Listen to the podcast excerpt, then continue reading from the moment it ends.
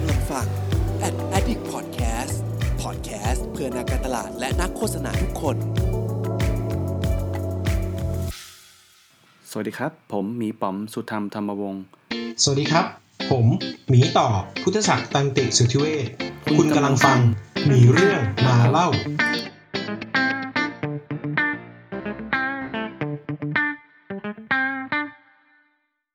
สวัสดีครับ คุณอยู่กับ ผมนะครับป๋อมมีเรื่องมาเล่านะครับ แล้ววันนี้ก็จะเป็นอีกหนึ่งเอ่อเนื้อหาเกี่ยวกับการทำงานที่เป็นอาจจะเป็น UX ด้วยแล้วก็เป็น Data ด้วยนะ เพราะว่าวันนี้คนที่มาพูดคุยกับเราเนี่ยไม่ได้เป็น UX หรือว่าเป็น Data แต่ว่าทำงานใกล้ชิดกับสองคำนี้ละกันอ่าใกล้ชิดยังไง เดี๋ยวเราให้เขามาเล่าให้ฟังดีกว่านะครับโอเค ยินดีต้อนรับน้องไมค์ครับผม เย้ค่ะเย้สวัสดีค่ะ สวัสดีครับ โอเค เพื่อเป็นการไม่เสียเวลาเลยเดี๋ยวเราจะคือต้องบอกก่อนนี่ผมสปอยเลยว่า ผมมีการตั้งสคริปต์เอาไว้แล้ว แล้วน้องไม้เข้าไปเติมเยอะมากนะครับ ผมเชื่อว่าวันนี้เนี่ย น่าจะมากกว่าหนึ่งชั่วโมงแน่นอนนะอะเดี๋ยวเราโอเคขออนุญาตให้น้องไม้ช่วยแนะนำตัวหน่อยนะว่าเอ่อตอนนี้ทำอะไรนอกเหนือจากการทำงานด้วยก็ได้นะครับ สามารถบอกได้เลย เริ่มได้เลยครับเอ่อค่ะ ก็ชื่อไมค์นะคะไมค์เป็น business analyst ค่ะทำงานอยู่ที่ t o t w o r k นะคะ ก็จริงๆ ประสบการณ์ทั้งหมดโดยรวมโดยประมาณที่ไมค์ทำอยู่ใน software industry อะค่ะ ก็ประมาณ 5 ปีอ่าแล้วก็จริงๆ ถ้าถามไมค์ว่าไมค์ทำอะไรอย่างอื่นนอกจากงานบ้างหรือเปล่า คือตอนเนี้ยไม่มีแต่ก่อนโควิดอะมี คืออ่าไม่มีเอ่อแบบรับเป็นเหมือนเป็นนางแบบบ้างค่ะ แต่ว่าโอเคมันไม่ได้แบบอ๋อหน้าตาดีเลยขนาดนั้นที่แบบว่า คือไม่แค่ทำเป็นเหมือนกับ เอ่อ เหมือนเอ่อเรียกว่าอะไรอะแบบเป็นกิจกรรมย่อยๆละกันค่ะแบบว่าเออถ้าเกิดว่าสามารถช่วยทำได้หรืออะไรอย่างเงี้ยค่ะ ก็จะมีงานรับแบบงานโฆษณาอะไรเล็กๆน้อยๆค่ะ อืมน่าสนใจดีครับ น้องหยกแซวนะว่าเป็นนางแบบนะครับเออทีเนี้ยทีนี้อยากรู้เอ่อเนื่องจากผู้ฟังของเราเนี่ยเอ่อเมื่อตอน EP ที่แล้วเป็น EP Special ครับแล้วก็ผมกับพี่ต่อเนี่ยก็ได้มีการกำหนด direction อย่างหนึ่งว่า เราเชื่อว่าผู้ฟัง ในช่วงสองปีที่ผ่านมาเนี่ย ผู้ฟังกลุ่มที่ใหญ่มากๆเลยเนี่ย เป็นกลุ่มนักเรียนเออโทษทีครับเป็นกลุ่มนักศึกษา เป็นกลุ่มแบบว่าอาจจะจบใหม่นะครับเป็นแบบว่าเพิ่งจบเลยหรือว่ากำลังค้นหาตัวเองด้วย ทีนี้เนี่ยจากที่ผมเคยคุยกับกลุ่มนี้เนี่ยเขาก็จะมีความสงสัยหรืออาจจะยังหาคำตอบอะไรบางอย่างอยู่ ในแต่ละตำแหน่งต่างๆ ไม่ว่าจะเป็น UX จะเริ่มต้นยังไงดีครับ Data จะเริ่มต้นยังไงดีครับ ถ้าวันนี้ผมเชื่อว่าน่าจะมี BA อนาคต อยากจะมาฟังด้วยอะไรเงี้ยอยากจะมารู้ว่าต้องเตรียมตัวยังไงบ้างอยากอยากรู้ก่อนว่าจุดเริ่มต้นของน้องไมล์เนี่ย ตอนเรียนละกัน ตอนเรียนมหาลัยละกันว่า ตั้งแต่ก่อนมหาลัยเอ้ยตั้งแต่เรียนมหาลัยจนถึงปัจจุบันนี้เนี่ย เจออะไรมาบ้างทำอะไรมาบ้าง แล้วมันมา connect เป็น BA ได้ยังไงอะไรเงี้ยอาจจะช่วยเกริ่นให้หน่อยเพราะว่าโอเคเผื่อคนฟังเนี่ยเขาอาจจะแบบ โอ้ยฉันเหมือนพี่ไม้เลย ฉันอยากจะทำเหมือนพี่ไม้เลยอะเดี๋ยวฉันจะ inbox ไปหาพี่ไม้อะนะอะไรอย่างเงี้ย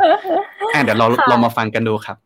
โอเค ก็มาเรียนเอ่อจบมาจากเอ่อตอนช่วงมาเรียนนะคะมาเรียนวิศวะอยู่ที่จุฬาค่ะ ก็ตอนนั้นเรียนเอ่ออยู่ที่ภาคอุตสาหการ หรือว่าเราเรียกกันย่อๆว่า IE ค่ะแล้วก็คือเอ่อตอนนั้นเนี่ยคือไม่ชอบคณิต แล้วก็ชอบเกี่ยวกับพวกแบบการคิดวิเคราะห์อะค่ะมาตั้งแต่เด็กแล้ว แล้วก็เลยอยากเข้าวิทย์วะแล้วก็ทำเอ่อแล้วก็เลยเลือกเรียนสาขานี้ ซึ่งตอนนั้นอะพอเรียนไปสักปีสามปีสี่อะค่ะ คือวิชาที่เรียนหลาย ๆ อย่างมันเริ่มเกี่ยวกับ business แล้วตอนนั้นเหมือนมันก็มีเทรนมา คืออะไรอะไรก็จะเกี่ยวกับเทคอะไรก็จะเกี่ยวกับซอฟต์แวร์ ซึ่งไมค์ก็มีโปรเจกต์คิดอะไรกับเพื่อนเยอะแยะเลย คือชอบมากแล้วก็คือนั่งทำนั่งคิด business model ทำ finance อะไรเงี้ย แบบว่ากันว่าเฮ้ยถ้าทำอันนี้จะเป็นยังไง แล้วคือ ต้องบอกว่าพอตอนที่จะจบปีสี่อะค่ะ คือมีไอเดียหนึ่ง ด้วยกันคืออยากทำเหมือนเป็นอ่าระบบ referral ซึ่งหมายว่าไม่รู้เรื่องเอ่อจะเป็นโฆษณาให้เขาไปเลยก็คือ ตอนเนี้ยที่ดังๆอยู่ก็ ShopBack ที่ทำอยู่อ๋อก็คือเหมือนกับครับ ถ้าเรามีการไปซื้อของเราก็จะได้แบบเป็น cashback กลับมาอะไรอย่างเงี้ยค่ะ คือตอนนั้นนะคิดไว้ก็เมื่อประมาณห้าหกปีที่แล้ว แล้วเอ่อนี่ไมค์จบมาห้าหกปีแล้วเนี่ย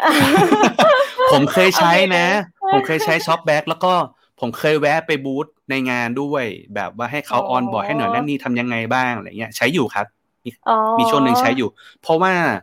แต่ก่อนเนี่ย เวลาผมจะเรียก Grab หรือว่า Line Man เอ๊ะ Grab มั้งกลับบ้านอะไรเงี้ยจะใช้ ShopBack ก่อนแล้วค่อยต่อไปที่ Grab อีกทีนึงอ๋อจริงค่ะก็จริงไหมว่าตอนนี้คือไมค์ก็แบบมีใช้อยู่ตลอดเวลาถ้า shopping online อ่าโฆษณาเฉยโอเค ทีนี้กลับมาก็ คือเอ่อพอตอนนั้นปีสี่ค่ะ พอไอเดียเนี้ยก็คือค่อนข้างเหมือนกับแบบเฮ้ยอยากจะทำมันจริงๆ แต่คือไม่รู้เลยว่าเวลาเราจะทำ Product ออกมาตัวหนึ่งที่เป็นซอฟต์แวร์ด้วยเนี่ยมันทำยังไง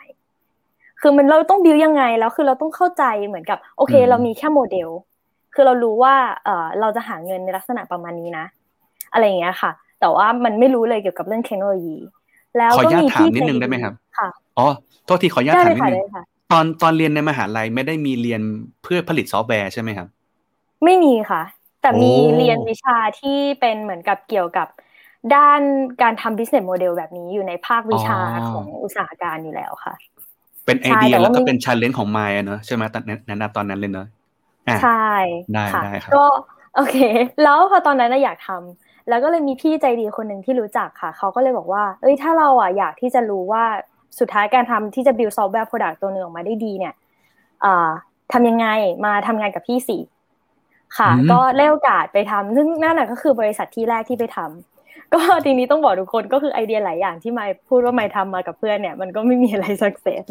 เอ่อแต่ว่ามันเป็นโอกาสที่ดีมากคือพอมันเป็น step แรกที่ไมค์ได้เข้าไปไมค์ก็ได้เป็นเอ่อทั้งทำงานทั้งฝั่งของ PO ค่ะ แล้วก็เป็นทั้ง Business Development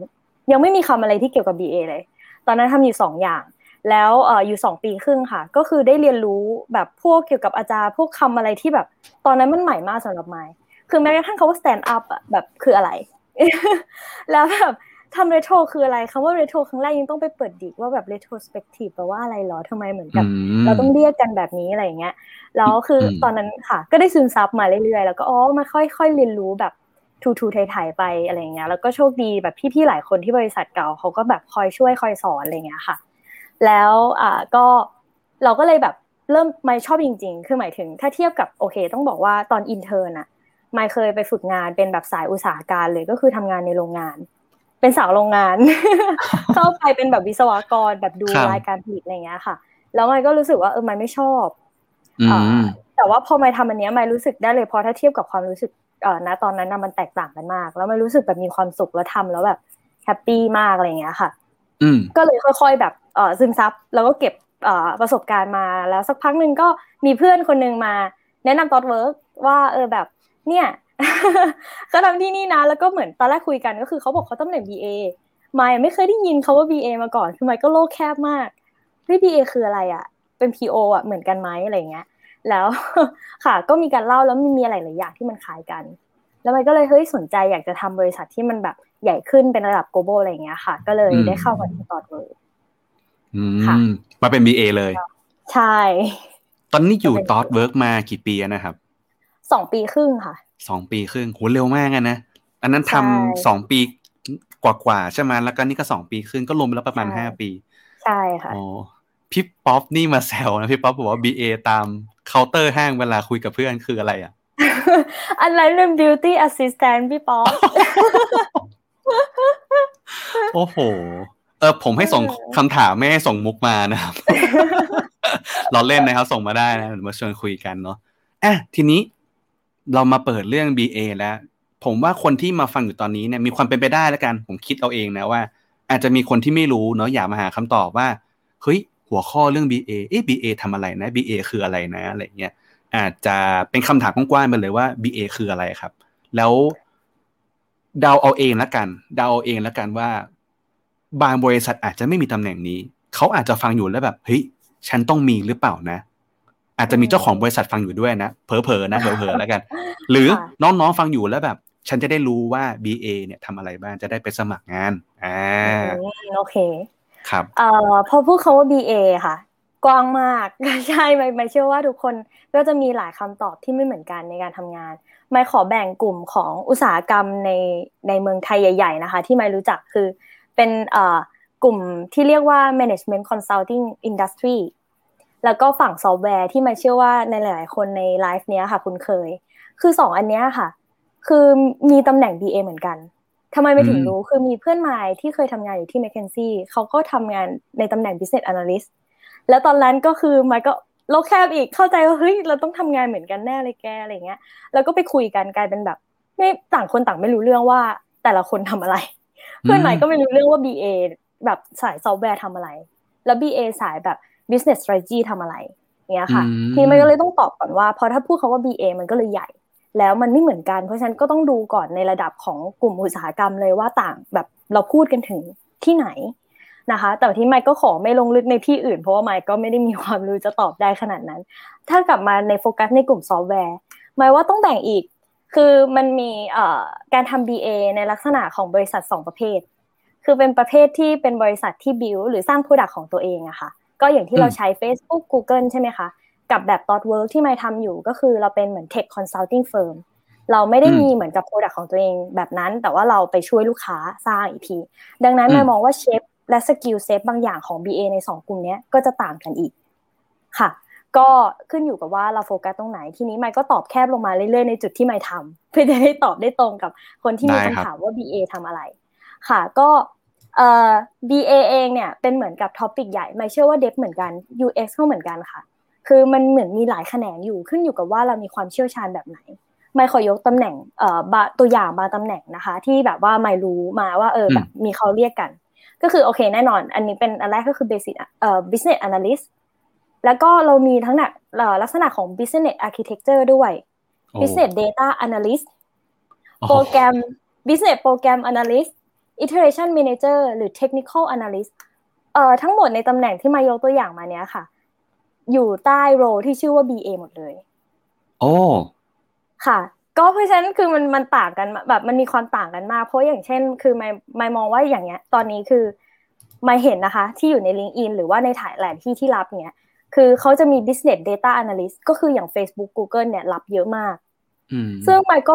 ถ้าถ้าถ้าถามไมค์ไมค์เข้าไปอ่านเนี่ยไมค์ก็ยังตอบไม่ได้ชัดเจนว่าแล้วต่างกับ data analyst หรือแม้กระทั่ง business intelligence ยังไง คือมันมีความคาบเกี่ยวกันแบบในที่ของตำแหน่งมากค่ะ มันก็เลยต่างกันกับ แต่กับที่ถ้าเกิดตอบมาในภาพรวมใหญ่ อันนี้คือพอมายกตัวอย่างนะคะ แล้วที่ตอบมาในภาพรวมใหญ่ว่าเวลาเราพูดเขาว่า BA ในสายซอฟต์แวร์เนี่ยคือเราทำอะไร คือมายต้องบอกว่าเราเป็นเหมือนคนที่ทำหน้าที่เป็นสะพานนะคะ เชื่อมกันระหว่าง stakeholder กับ software development team ซึ่งเหมือนกับเป็นคนที่คำว่าเชื่อมที่ที่นี้คืออะไร ก็คือเป็นคนที่เป็นคนที่ตีความ รูปแบบความต้องการทางธุรกิจอะคะ่ะ มาให้เป็นอยู่ในเชิงของซอฟต์แวร์ที่เดฟเนี่ย ฟังแล้วก็อ๋อฉันรู้นะว่าฉันต้องเอาไปสร้างอะไรค่ะ แต่ยังไม่จบแค่นั้นสร้างเสร็จ BA เองก็ต้องทำหน้าที่ช่วยวิเคราะห์ว่าสุดท้ายแล้วสิ่งที่สร้างออกไปนั้นนะคะมันตอบโจทย์กลับมาที่ธุรกิจของลูกค้าไหม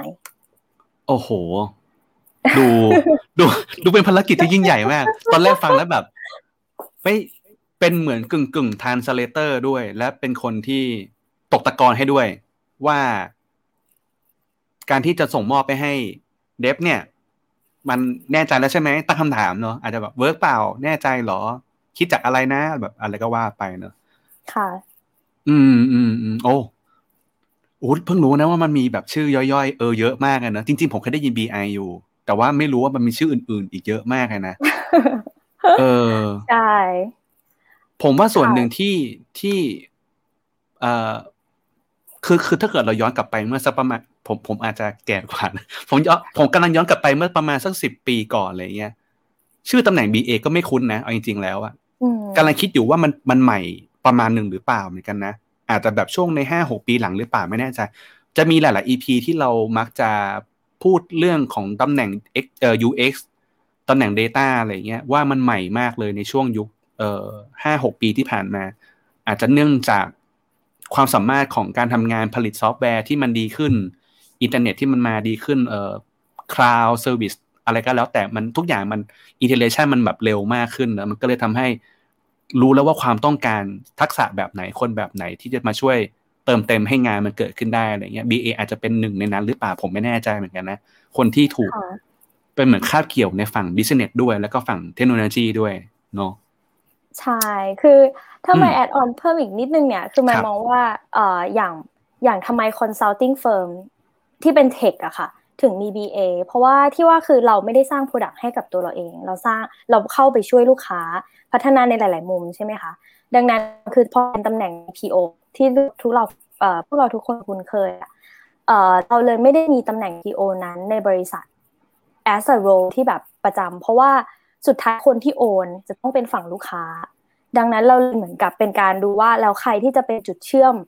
เพราะว่าตอนนี้ stakeholder ในมุมของลักษณะ consulting firm เนี่ยจะไม่ใช่ฝั่งเราเองแล้วเพราะมันไม่ใช่ product ของเราเอง ดังนั้นก็เลยต้องมีคนคนนั้นนะคะ ที่คอยจัดการความคาดหวังต่างๆ ที่ลูกค้าเรามีกับ product หรือว่าสิ่งที่เรา as a เป็นเหมือน consultant เนี่ยค่ะเข้าไปช่วยเขาอะยังไงไมค์ก็เลยมองว่ามันก็เป็นเหมือนเลยเป็นชื่อตำแหน่งที่เรียกขึ้นมา แต่ถ้าถามไมค์คือ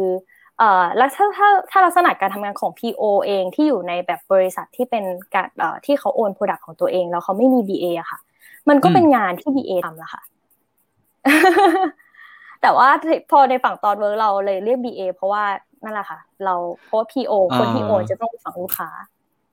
ก็เดี๋ยวนะไม่รู้เข้าใจถูกหรือเปล่า มายเลยจะบอกว่า BA เองก็ act as a PO ด้วยในบางสถานการณ์ ใช่ค่ะ คือ BA บางทีพอเรียกไปเรียกมามันเหมือนเป็นskill set มากกว่าอ่าน่าสนใจเหมือนกับว่ามันเป็นเซตของอลักษณะการความสามารถในการทำงานอย่างหนึ่งค่ะเพราะสุดท้ายแล้ว role เนี่ย คือมายมองว่าเออไม่ไม่รู้ว่าที่อื่นเป็นยังไงนะคะ อย่างที่ที่มายทำอะคือมายแบบทำหลายมันมีหลาย role มากที่มายต้อง play เอ่อที่มายต้องแบบทำในเวลาเดียวกัน เพราะบางทีบางทีก็จำไปเป็นแบบต้องเป็น project manager ด้วย เพราะว่าต้องคุมว่าแล้ว scope แล้ว cost มัน มันโอเคไหมในการแบบในการ deliver product scope เท่านี้เท่านี้ แล้วหรือบางทีก็คือเอ่อก็ก็ต้องไปช่วยดูคือพอมายมองว่าพอเป็น พอทำงานที่นี่ค่ะ มันมันเหมือนกับ มันเป็นเหมือนสุดท้ายอยู่ที่ว่า skill มากกว่านะ ตอนนั้นคือสิ่งที่ทีมต้องการคืออะไร แล้วเรามี skill นั้นหรือเปล่าเราก็ jump in เข้าไปทำ role สำหรับมายมันเป็นเหมือนแค่เป็นแบบ title เอาไว้เรียกให้ทุกคนโอเค รู้นะว่าฉันทำอันนี้ แต่สุดท้ายสิ่งที่ทำออกมามัน มันค่ะ มันก็ขึ้นอยู่กับว่า เราเป็นเจ้าภาพเป็นเจ้าภาพเรื่องนั้นไปก่อนคือคือถ้าถ้าให้ผมสรุปหรือว่าเสริมอีกสักหน่อยหนึ่งก็คือ จริง ๆ แล้วในงาน consult ที่เราทำกันมาเนาะที่ Thoughtworks เนี่ย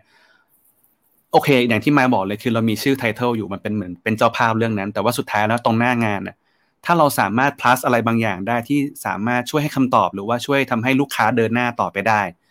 เฮ้ยมันเป็น value นะมันเป็น value อย่างหนึ่งสำหรับเราด้วยอะไรเงี้ยสมมติวันนี้มายบอกว่าทักษะ UX สำคัญมากเลยกับลูกค้าเจ้านี้ ถ้าเกิดฉันเตรียม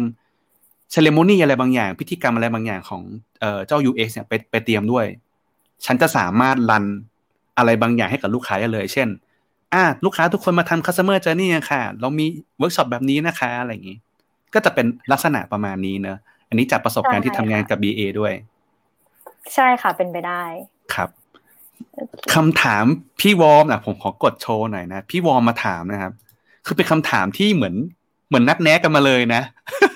แต่แต่ต้องบอกว่าผมอะจริง ๆ ผมมีคำถามที่เตรียมมาไว้อย่างหนึ่งคือ BA กับ PM เนี่ยต่างกันยังไง แต่ตอนเนี้ยพี่วอมมาเต็มเลยนะครับ BA SA PO PM ไปแล้วโอเคค่ะ มายจะตอบเท่าที่แบบมายเข้าใจนะคะ อย่างที่บอกเป็น PM ก่อนดีกว่าความคิดเห็นดีไหมเอาเป็น PM ก่อนนะ BA กับ PM เนี่ยผมอยากรู้ก่อนนะครับ คือเอ่อมายมองว่า พอปกติถ้าเอาจาก nature ที่มายเคยทำงานอยู่โปรเจกต์เล็ก ๆ บางที BA กับ PM เนี่ยจะอยู่ในคนคนเดียวกัน อย่างที่บอกสุดท้ายมันเป็นแค่โร ไม่ได้หมายความว่าการที่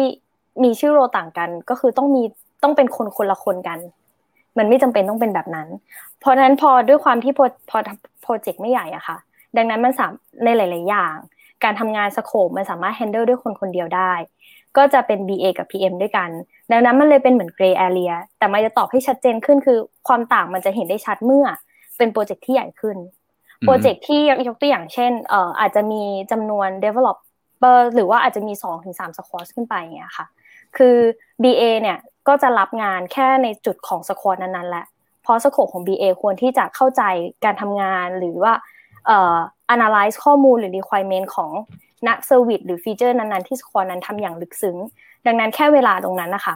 เอ่อ BA คนนึงเนี่ยก็จะใช้เวลากับสิ่งเนี้ยจนแบบก็คือไม่มีเวลาทำอย่างอื่นแล้ว ดังนั้นเราก็เลยเหมือนจะมี PM ที่เป็น manage เอ่อเอ่อ across team ขึ้นมาอย่างเงี้ยค่ะ เพื่อให้เข้าใจว่าเฮ้ยในภาพรวมเนี่ย product มันสามารถยังสามารถส่งออกไปได้ตามเวลาไหม มันมีมันมีเอ่อบล็อกเกอร์มันมี dependency อะไรเกิดขึ้นหรือเปล่า เพราะว่าพอมันข้ามทีมปุ๊บเนี่ย BA เองเนี่ยจะไม่สามารถที่จะเข้าไป handle ได้ละว่าโอเค ตอนนี้ฉันทำเป็น BA อยู่ที่ทีม B ทำหลักหน้าที่หลักของ BA เหมือนเดิมนะคะ ก็คือเป็นการเชื่อมที่มายบอก ดังนั้นพอ BA รับ ความต้องการเอ่อความต้องการทาง business ออกมาแล้วเนี่ยเขาก็มานั่งทำงานและ analyze ว่าสิ่งที่ควรจะ build คืออะไรพอมันเกิด dependency ขึ้นแต่มันข้ามทีมปุ๊บเนี่ยบางทีมันก็ out of hand นะคะ คือมันไม่สามารถที่จะจัดการด้วยตัวเราเองคนเดียวได้ ดังนั้น PM ก็คือจะเป็นคนที่เห็นตรงนี้แหละ ว่าภาพรวมเป็นยังไง มันมี dependency มี risk อะไรบ้างที่จะเกิดขึ้นในโปรเจกต์นี้ค่ะ มายมองว่าไม่ได้อย่างที่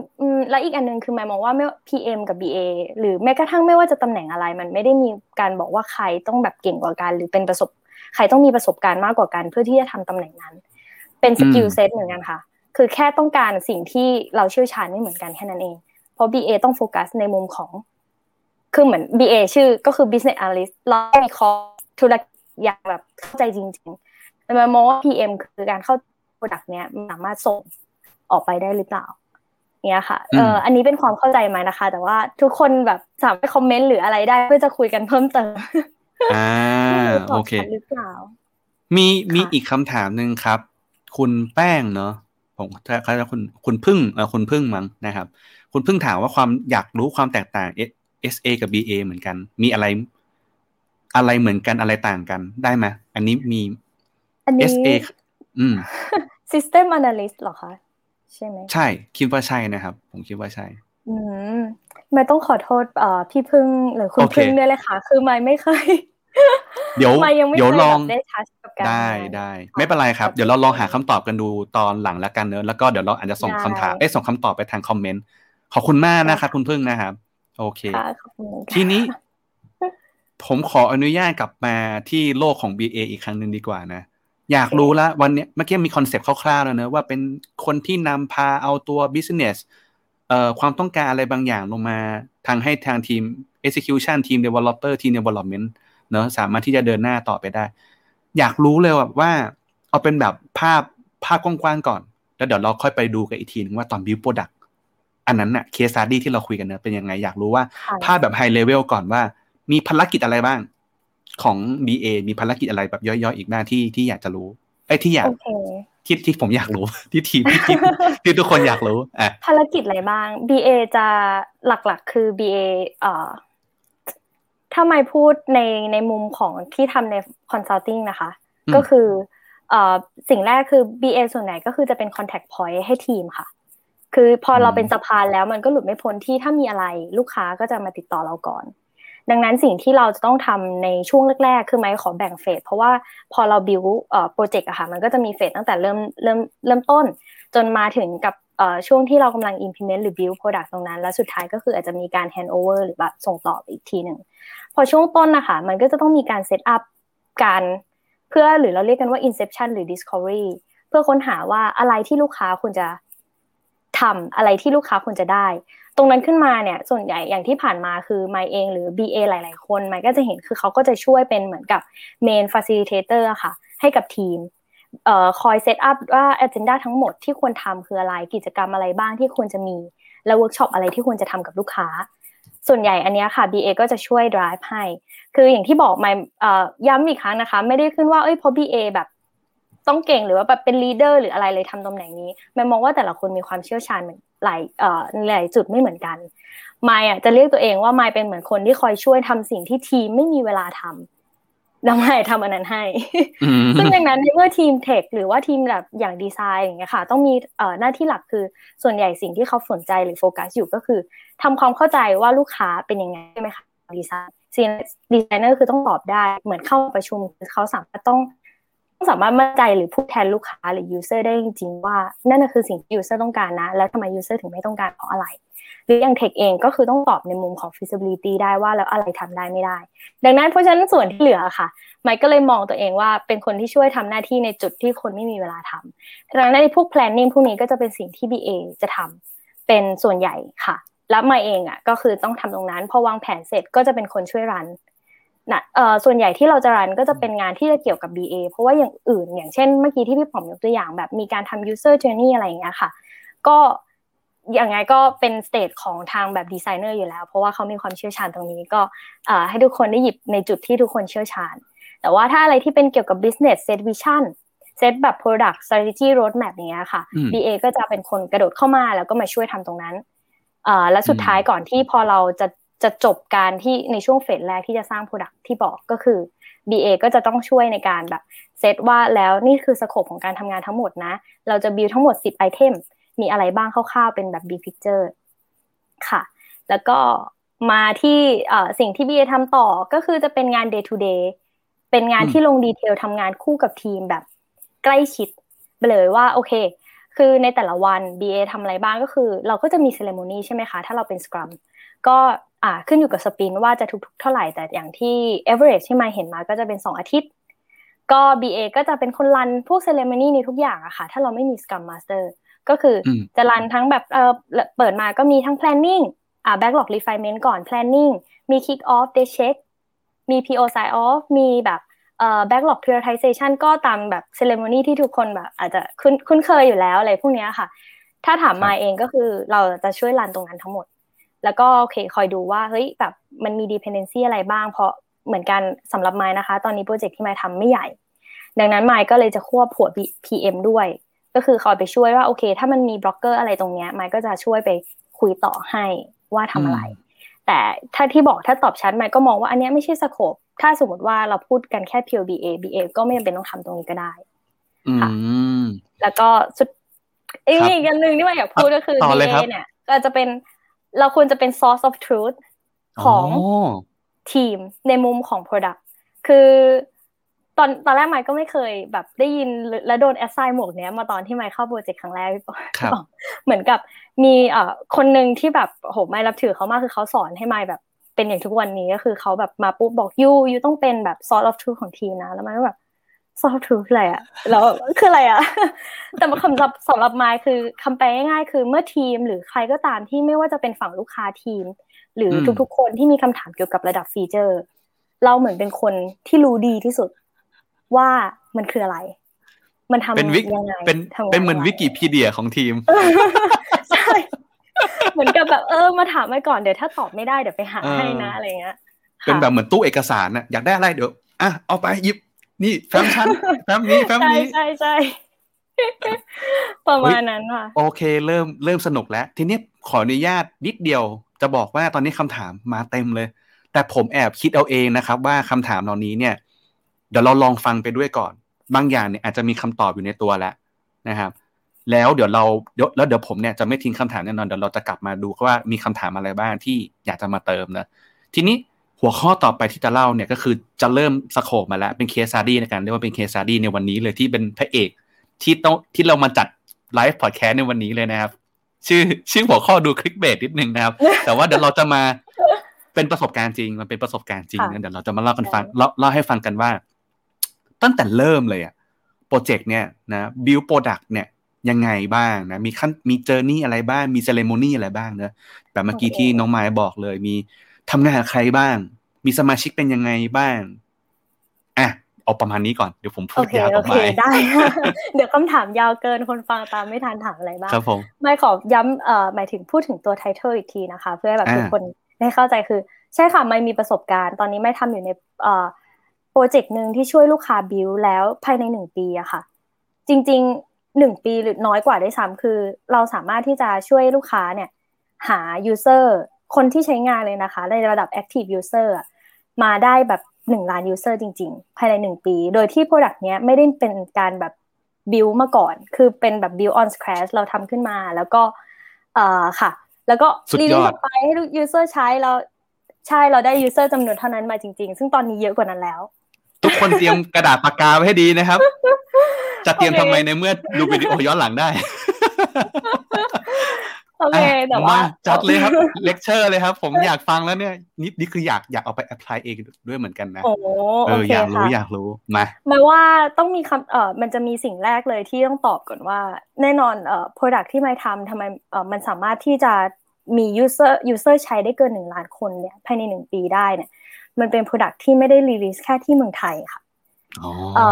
อ ดังนั้นไมค์ก็เออไมค์ว่าไมค์ไม่ว่าทุกคนทราบดีย้ำอยู่เสมอว่าตลาดที่เออแค่แค่ในประเทศเนี่ยเราไม่ได้ใหญ่พอขนาดนั้น เพราะเรามีประชากรเอาแม็กสุดก็คือ 70 ล้านคน ดังนั้นถ้าเราต้องการที่จะ build product ให้มันใหญ่ขึ้นมี user ที่มาใช้หรือ impact ในวงกว้างยังไง เราก็ต้องทำให้มันเป็น global platform ให้ได้ค่ะ อันนั้นคือสิ่งแรกก่อนที่ที่ไม่ตอบได้เลยว่าเออแบบมันจำเป็น แต่ก็ต้องย้ำทีนี้ต้องตอนแรกเลยพี่ป๋อมถามว่าแล้วตอนแรกเลยที่สร้างเนี่ยสร้างยังไง เอ่ออันนี้ไม่มาแชร์นะคะ แน่นอนไม่ได้ไม่ไม่ได้ทำเรื่องนี้คนเดียว มีทีมเก่งๆมากมายลูกค้าเก่งมากๆที่แบบเขาทำในเรื่องนี้ให้เกิดขึ้น แน่นอนเราทำตลาดช่วงแรกเราโฟกัสแค่เมืองไทยเอ่อแล้วลูกค้าค่ะเขาเก่งมากคือเขาเอ่อมีการทำ POC มาก่อนด้วยซ้ำแบบมาก่อนแบบเป็นระยะเวลาระดับหนึ่งโดยที่ POC คืออะไรครับ proof of concept ค่ะ โอเค เป็น ทำไมเอ่อถึงเรียกมันต่างกับ product แบบเอ่อที่ไม่เอ่อทำหรือช่วยให้ลูกค้าตอนนี้ยังไงคือ เนื่องจากตอนนั้นอะก็คือการทำพอเราต้องการแบบทำตัว POC ขึ้นมาเนี่ยค่ะ มันเป็นการทำอะไรที่แบบใช้คอสน้อยสุด ง่ายที่สุดทำยังไงก็ได้ที่ทำออกไปแล้วให้เทสกับ user โดยที่แบบเป็นกลุ่ม เฉพาะกลุ่มที่เราแบบระบุเอาไว้ ดังนั้นคือตอนนั้นนะคะเอ่อทางฝั่งของเอ่อทีมเนี่ยก็คือ เขาแบบจริงจังมากในการเอาตัวเนี้ยลงไปเทส แล้วเขารู้จักคือ คือไม่มองว่าสิ่งหนึ่งที่ไม่แบบรู้สึกประทับใจมากตอนที่มามาเอ่อทำงานกับทีมนี้คือ ฝั่งฝั่งของลูกค้าค่ะ เขาสามารถพูดแทนเอ่อ user ที่ใช้งานได้แบบ แบบมันแบบมันพูดแล้วไม่รู้เลยว่ามันมาจากไม่รู้ใช้คำว่าอะไรเดียมันมาจากเป็นเป็นภาษาข้งในอะ user เลยใช่ไหมใช่เป็นแบบมันมาจาก ใช่ค่ะอ่าคือเขารู้ว่าทำไม user ถึงไม่เอาแบบนี้ทำไมถึงเอาแบบนี้ แล้วมันเป็นเพราะอะไรคือเขามีคำตอบมีอะไรอยู่ในนั้นแล้วคือ นั่นคือตอนแรกที่เขาทำ POC ซึ่งมันต้องบอกเลยว่าแบบตัว product ตอนนั้นที่มาเห็นก็หน้าตาไม่ได้แบบหูดูแบบมีอะไรนะคะ ก็คือเขาพยายามทำให้ง่ายที่สุดทำยังไงให้แบบเอ้ยเอาไปหาลูกค้าแล้วพยายามเน้นบอกลูกค้าว่านี่คือเหมือนสิ่งที่จะช่วยปัญหาเออช่วยแก้ปัญหายังไงนะอะไรเงี้ย พอเขาเหมือนได้ข้อมูลมาระดับหนึ่งอะค่ะ ทีเนี้ย เอ่อเขาก็มาตัดสินใจแล้วว่าเฮ้ย product เนี้ย มันโตได้ มันมีคนที่เจอปัญหาแล้วเขาอยากจะใช้เพื่อแก้ปัญหาในชีวิตเขาจริง ๆ มันไม่ใช่เป็นเหมือนกับต้องบอกโอเคมันอาจจะแบบเล่ารายละเอียดไม่ได้ว่า product นี้คืออะไร แต่ว่าครับมันเป็นเหมือนกับ มันไม่ได้แค่เป็นเรียกว่าการแบบ entertain หรือมันไม่ใช่เป็น entertainment platform อะค่ะ แต่มันคือสิ่งที่เขาใช้เพื่อใช้ในการดำรงชีวิต มันช่วยอืมทำให้ชีวิตเขาดีขึ้น ดังนั้นอะพอมันเป็นอย่างนั้นปุ๊บเนี่ยเขาก็รู้แล้วว่าเฮ้ยสิ่งเนี้ยมันตอบโจทย์ แล้วเขาก็เลยเหมือนมาตัดสินใจว่าเขาจะต้องทำยังไงก็ได้ให้แพลตฟอร์มเนี้ยมันสเกลได้โตได้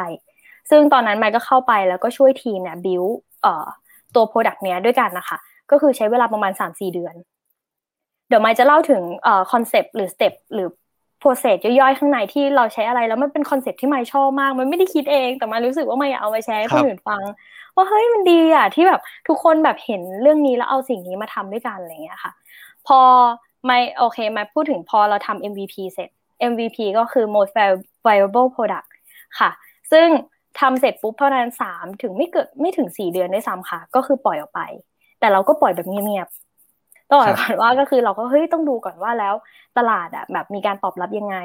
แบบ อ่อพอเขาเห็นหน้าตาใหม่แบบตัวอันเก่ามันโดนแบบปิดไปแล้วเนี่ยเขาแบบชอบไหมหรือว่ามี feedback อะไรบ้างหรือเปล่า ตอนนั้นนะคะตัวเอ่อไมค์ต้องบอกว่าพอไอไม่รู้จะใช้คำว่าอะไรแบบว่า loop ครบ loop แบบดึงเอ่อมี process ชัดเจนในการดึง feedback กลับมาอะไรอย่างนั้นนะไม่ได้ perfect ค่ะ ก็คือออืมเราเราเราแค่ตอนนั้นอะ release ออกไปก่อน แล้วพอหลังจากนั้นนะคะพอเรารู้แล้ว เพราะว่าต้องบอกก่อนว่าตรง MVP ที่สร้างเนี่ย เรามีสิ่งที่เรารู้ หรือเก็บข้อมูลมาพอแล้วจาก POC ดังนั้นอืมมันเลยทำให้เราอะไม่ได้ set process เอาไว้ แบบ solid แบบชัดเจนมากว่าเฮ้ยเราต้องการรับ feedback แบบไหนรูปแบบไหน แต่พอปล่อยออกไปแล้วอะค่ะ ทีเนี้ยโอเคไมค์ต้องพูดว่าพอการทำ product แบบเนี้ยมันเหมือนสตาร์ทอัพมันมีสามสเตจมาที่ไมอืมเรียกก็คือ ตอนแรกเนี่ยมันเป็นการสร้างที่มายบอกก็คือรวบทั้ง POC และ MVP ต่อมาเนี่ยเราจะเรียกว่า steer ก็คือการแบบพยายามหาทาง แล้วทางไหนที่มันดีทางไหนที่มันไม่ดี เพราะตอนนี้เรามีอืมสิ่งที่มันเหมือนมีก้อน product เล็กๆตัวหนึ่งแล้วแต่ต่อไปแล้วทีเนี้ยทางที่มันจะทำให้ product ตัวนี้ใหญ่ขึ้นคืออะไร และ stage สุดท้ายเนี่ยซึ่งมายมองว่าตอนเนี้ยเราอยู่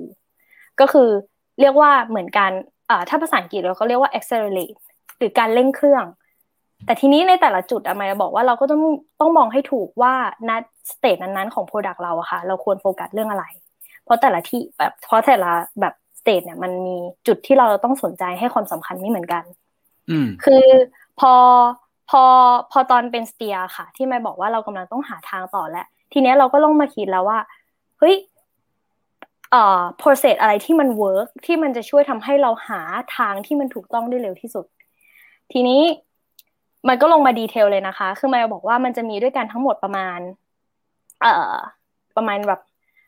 หกถึงเจ็ดหัวข้อด้วยกันค่ะ คืออันแรกเนี่ย พอเราพอเราทำ product มายกตัวอย่างอะไร สมมติเราทำ e-commerce ขึ้นมา คือจบแล้วคือ user สามารถซื้อราคาเอ่อซื้อสินค้าและจ่ายเงินได้จริงแล้วถูกไหมคะ แต่ทีนี้เราต้องหาต่อว่าแล้วเราจะขยายยังไง ดังนั้นอะ สิ่งแรกมันก็จะมีไอเดียมากมาย คือมันมีไอเดียแบบเฮ้ยฉันอยากจะทำอันนี้ ฉันอยากจะตอบแบบ payment get เอ่อ gateway แบบใหม่ ฉันอยากจะใส่ฟีเจอร์นี้ ฉันอยากจะใส่ไลฟ์ถูกไหมคะ มันมีแต่ละคนมีความต้องการเยอะแยะเต็มไปหมด ดังนั้นอะเราก็จะเรียกเอ่อ อันนี้คือข้อแรกก็คือช่วงแบบไอเดีย validation ซึ่งเราก็จะแบบรวบรวมไอเดียตรงนี้ค่ะ มาจากทุกที่แต่ละคนมีความชำนาญและสามารถพูดเอ่อหรือเห็นความต้องการไม่เหมือนกัน อย่างเช่น marketing อย่างเช่นแบบฝั่งของ user อย่างเช่นฝั่งแบบแม้กระทั่งเอ่อ customer service หรือ content team เองก็ตามอะค่ะ ที่เขาอะจะคุยกับลูกค้าโดยตรง เราก็รับไอเดียจากเขามา คือทุกคนแบบจะเข้ามาอยู่ในคอเดียวกันนะคะ แล้วมี power ในการพูด เหมือนกันเท่ากันไม่มีใครที่แบบไม่ใช่แบบพีโอนั่งอยู่หัวแล้วแบบไม่ฉันไม่เอาฉันเขียนนี้ทิ้ง ทุกคนเนี่ยเข้ามาแล้วคือแบบเขาสามารถพูดแทนในสิ่งที่เขาเชี่ยวชาญได้แล้วเขาก็ดัมไอเดียลงมาเลยค่ะ แบบว่าเยอะมาก ทีนี้พอสเตจต่อมาเนี่ย ก็คือการทำไฮโปเทซิสตรงเนี้ยก็คือจะเกี่ยวกับทุกคนเลยค่ะ ก็คือแบบในเกี่ยวกับทุกคนในที่นี้คือฝั่งของซอฟต์แวร์ development team และที่รวมทั้ง Data และ Designer นะคะ ก็คือ ในแต่ละไอเดียเนี่ย ใช่มันมีความต้องการอยู่ แต่เราจะต้องเริ่มมาลงลึกแล้วว่า value หรือคุณค่าที่เราจะได้ในการ build ตัวเนี้ย มันคืออะไร ซึ่งเราตอบกันด้วยกันสองขาคือ value กับ user กับ value กับธุรกิจของลูกค้านั่งเขียนเลยนะคะ แล้วแต่ละคนก็จะต้องเป็นตัวแทนของหัวนั้นๆ ก็คืออย่าง PO เองก็คือต้องเข้ามาเขียนแทนฝั่งของ business ก็คือตอบแทนตัวของฝั่งลูกค้าเองว่าเขาจะได้อะไรจากการ ปล่อย feature ตัวนี้ออกไป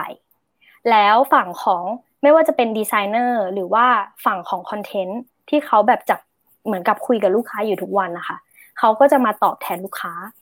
ว่าลูกค้าจะได้อะไรจากอันนี้ แล้วก็ brief ออกมาเลยค่ะ มันก็จะมีแบบเป็น document เอาไว้ แล้วสุดท้ายก็คือฝั่ง techก็จะมาปักเลยปุ๊บก็คือมาดูว่าแล้วความเป็นไปได้ในการสร้างอันเนี้ยเป็นยังไง พอมันมีอันเนี้ยออกมาค่อยๆชัดเจนนะคะ บางทีตอนแรกสิ่งที่เราอยากได้มันอาจจะดูแบบ เหมือนมีค่าเหมือนตอนแรกเรารู้สึกมันอยากได้มันจำเป็นอะแต่พอเรามานั่งเขียนแล้วเฮ้ยบางทีเราจะนึกไม่ออกขนาดนั้นว่าคุณค่าของสิ่งที่เราจะสร้างอันนี้มันคืออะไร พอไม่ทำอันนั้นกับทีมแล้วค่ะไม่ได้เห็นชัดเลย เพราะมันมีหลายอันมากที่แบบฟีเจอร์ที่ไม่คิดว่ามันดี มันก็แบบเออเฮ้ยพอเขียนออกมามันก็ไม่ขนาดนั้นอะไรเงี้ยมันโดนใครทีเลียมุมต่างๆ ขจัดมันออกไปใช่ไหมมันโดน prioritize ไปในตัวด้วยว่าเฮ้ยไอ้นี่มันยังไม่จำเป็นนี่ไอ้นี่มันจำเป็นกว่านะ มันก็เหมือนถูกเรียงไปด้วยในตัวเนาะใช่ค่ะแล้วสิ่งหนึ่งที่ได้จากการทำเซสชันนี้ด้วยกันคือ สมมติเวลาเราพูดชื่อของฟีเจอร์หนึ่งขึ้นมา แต่ละคนมีความเข้าใจไม่เหมือนกันเลยค่ะอ่าอย่างเช่น สมมติว่ามายพูดว่า เอ้ยอยากจะทำเรียกอะไรเดีย LinkedIn สำหรับ user เหมือนกับต้องการสมมติต้องการเรียกว่าอะไร สร้าง connection เอ่อให้แบบ user ในแต่ละคนเนี่ยเข้ามา connect กันได้ พูดเงี้ยภาพใหญ่มากเลยค่ะ บางทีคนที่เป็นเจ้าของไอเดียเขาจะรู้ว่าเขาต้องการอะไร แต่พอเอาไปพูดต่อ มันไม่เคลียร์แล้วแบบมันคืออะไรนะ มันไม่มันไม่ได้มันไม่ได้ตรงไปตรงมาเหมือนเราพูดว่าอยากได้ login หรือบางทีการแบบ login ก็ยังไม่ตรงเลยต้องชัดลงไปอีกว่าเราล็อกอินอะไรล็อกอินด้วย Facebook หรือเปล่าหรือไลน์อะไรอย่างเงี้ยค่ะ พอมันมีตรงนั้นปุ๊บอะเราก็จะต้องให้คนที่เป็นเจ้าของไอเดียเขียนคำอธิบายเอาไว้ ไปเขียนด้วยนะ ว่าสิ่งที่อะคิดมันคืออะไร scope มันคือประมาณไหน เพราะว่าพอมันเป็นไฮเลเวลมากๆอะฝั่งที่เป็นฝั่ง tech เองอะเขาก็ต้องการรู้ scope ระดับหนึ่งพอสมมติว่าสมมติแบบพี่ปอบมาบอกว่าอยากได้แบบ feature ที่มันช่วย connect user เข้าหากันอะแต่อีกคนมาพูดบอกพี่เอ่ออีกคนมาพูดบอกอยากได้อยากได้ LinkedIn อะ คือภาพมันแบบพี่ที่นึกออกอะคะเหมือน purpose เขาอาจจะเหมือนกัน แต่พอ dev ได้ยินอะฮะ LinkedIn แบบบางคนอาจจะแบบนี่รวม LinkedIn Learning ด้วยหรือเปล่าคคือแบบ แล้วนี่รูปคือนึกออกใช่ไหมคะ มันมีมันแต่ละคนมันคิดไม่เหมือนกันเลยแล้วมายก็มาเห็นเออเฮ้ยจริง เหมือนพอไม่ได้ยินไม่ก็คิดไปอีกแบบ แต่พอมาอ่านแบบคำอธิบายอ่านที่แบบคนที่เป็นเจ้าของไอเดียเขาเขียนไว้ อ๋อ เข้าใจแล้ว มันประมาณนี้นะ เนี่ยค่ะ นี่คือสิ่งที่เราจะได้จาก ไอเดียใช่ คือคืออย่าง UX เองอะก็มี situation คล้ายๆกันแบบนี้นะ เอายกตัวอย่างเหตุการณ์เดียวกันเลยก็ได้ ตอนที่สมมติ PO บอกว่าอยากได้หน้าล็อกอินอย่างเงี้ย แต่ละคนก็จะมีภาพล็อกอินไม่เหมือนกันนะlogin แบบต้องมี field อย่างงั้น login ต้องมี field แบบนี้อะไรเงี้ยสิ่งที่เกิดขึ้นคือตอนที่พี่ทำงานอะเอ่อตอนแรกๆกับที่ทำกับ PO กับทางทีม dev อะไรเงี้ยเราลากผู้เล่นคนเหล่านี้เนี่ยมาอยู่ตรงเนี้ยที่เดียวกันเลย แล้วก็ยื่นกระดาษคนละใบเลย และ ว่าให้ดูหน่อยซิว่าหน้า login แต่ละคนน่ะ หน้าตาเป็นยังไงใช่ก็คือเป็นการเอ่อเอาทักษะ wireframe เนี่ยส่งไปให้ทุกคนเลย แล้วว่าให้ดูเลยว่าว่าให้หน่อยสิว่ามองเห็นหน้า login เป็นยังไงบ้างเนี่ยก็จะเป็นเป็นวิธีการทำงานร่วมกันอีกแบบหนึ่งเหมือนกันอะต่อได้เลยครับ ต่อได้เลยครับ โอเคค่ะ ก็ใช่มายว่ามันคล้าย ๆแบบนั้นเลยค่ะ แบบมันเหมือนเป็นสุดท้ายมันเราต้องดีไซน์มา design activity บางอย่าง เอามาทำให้ทุกคนเข้าใจตรงกัน คือพอผ่านตัวเอ่อ hypothesis phase ขึ้นมาค่ะอ๋อไม่ไม่ลืมพูดเมนชั่นอีกเรื่องหนึ่งไป คือใน hypothesis เองอะเราจะต้องมีการแบบให้เขียนด้วยนะคะ ว่าเราขังว่า value เนี่ย มันไม่ใช่เป็นสิ่งที่ต้อง handle คือวัดได้ว่ามันคืออะไร อย่างเช่น คือเราต้องการพอเราต้องการให้ user connect กันมากขึ้น เพราะฉะนั้นความคาดหวังที่วัดผลได้คืออะไร อย่างเช่น เรามองว่าถ้า ถ้าสมมติเราตั้งสมมติฐานว่าถ้า user มีการแบบมีการ connect กันภายในระบบเรา แสดงว่าอาจจะทำให้เกิดการพูดคุยมากขึ้น และการพูดคุยมากขึ้นนำไปสู่ engagement ที่เพิ่มขึ้น ทีนี้ engagement ที่ว่าที่ว่าเนี่ยเราก็ต้อง define ให้มันชัด ว่า engagement ที่เพิ่มขึ้นคืออะไรเอ่อจำนวน reply จำนวนแบบคนที่กดไลค์หรือเปล่าจำนวนคนที่แชร์พอมันชัดเจนมากขึ้นอย่างเงี้ยค่ะโอเค แน่นอนตัวเลขที่แบบเราคาดหวังมันจะเพิ่มขึ้นอะในกับความเป็นจริงมันไม่ตรงกันอยู่แล้ว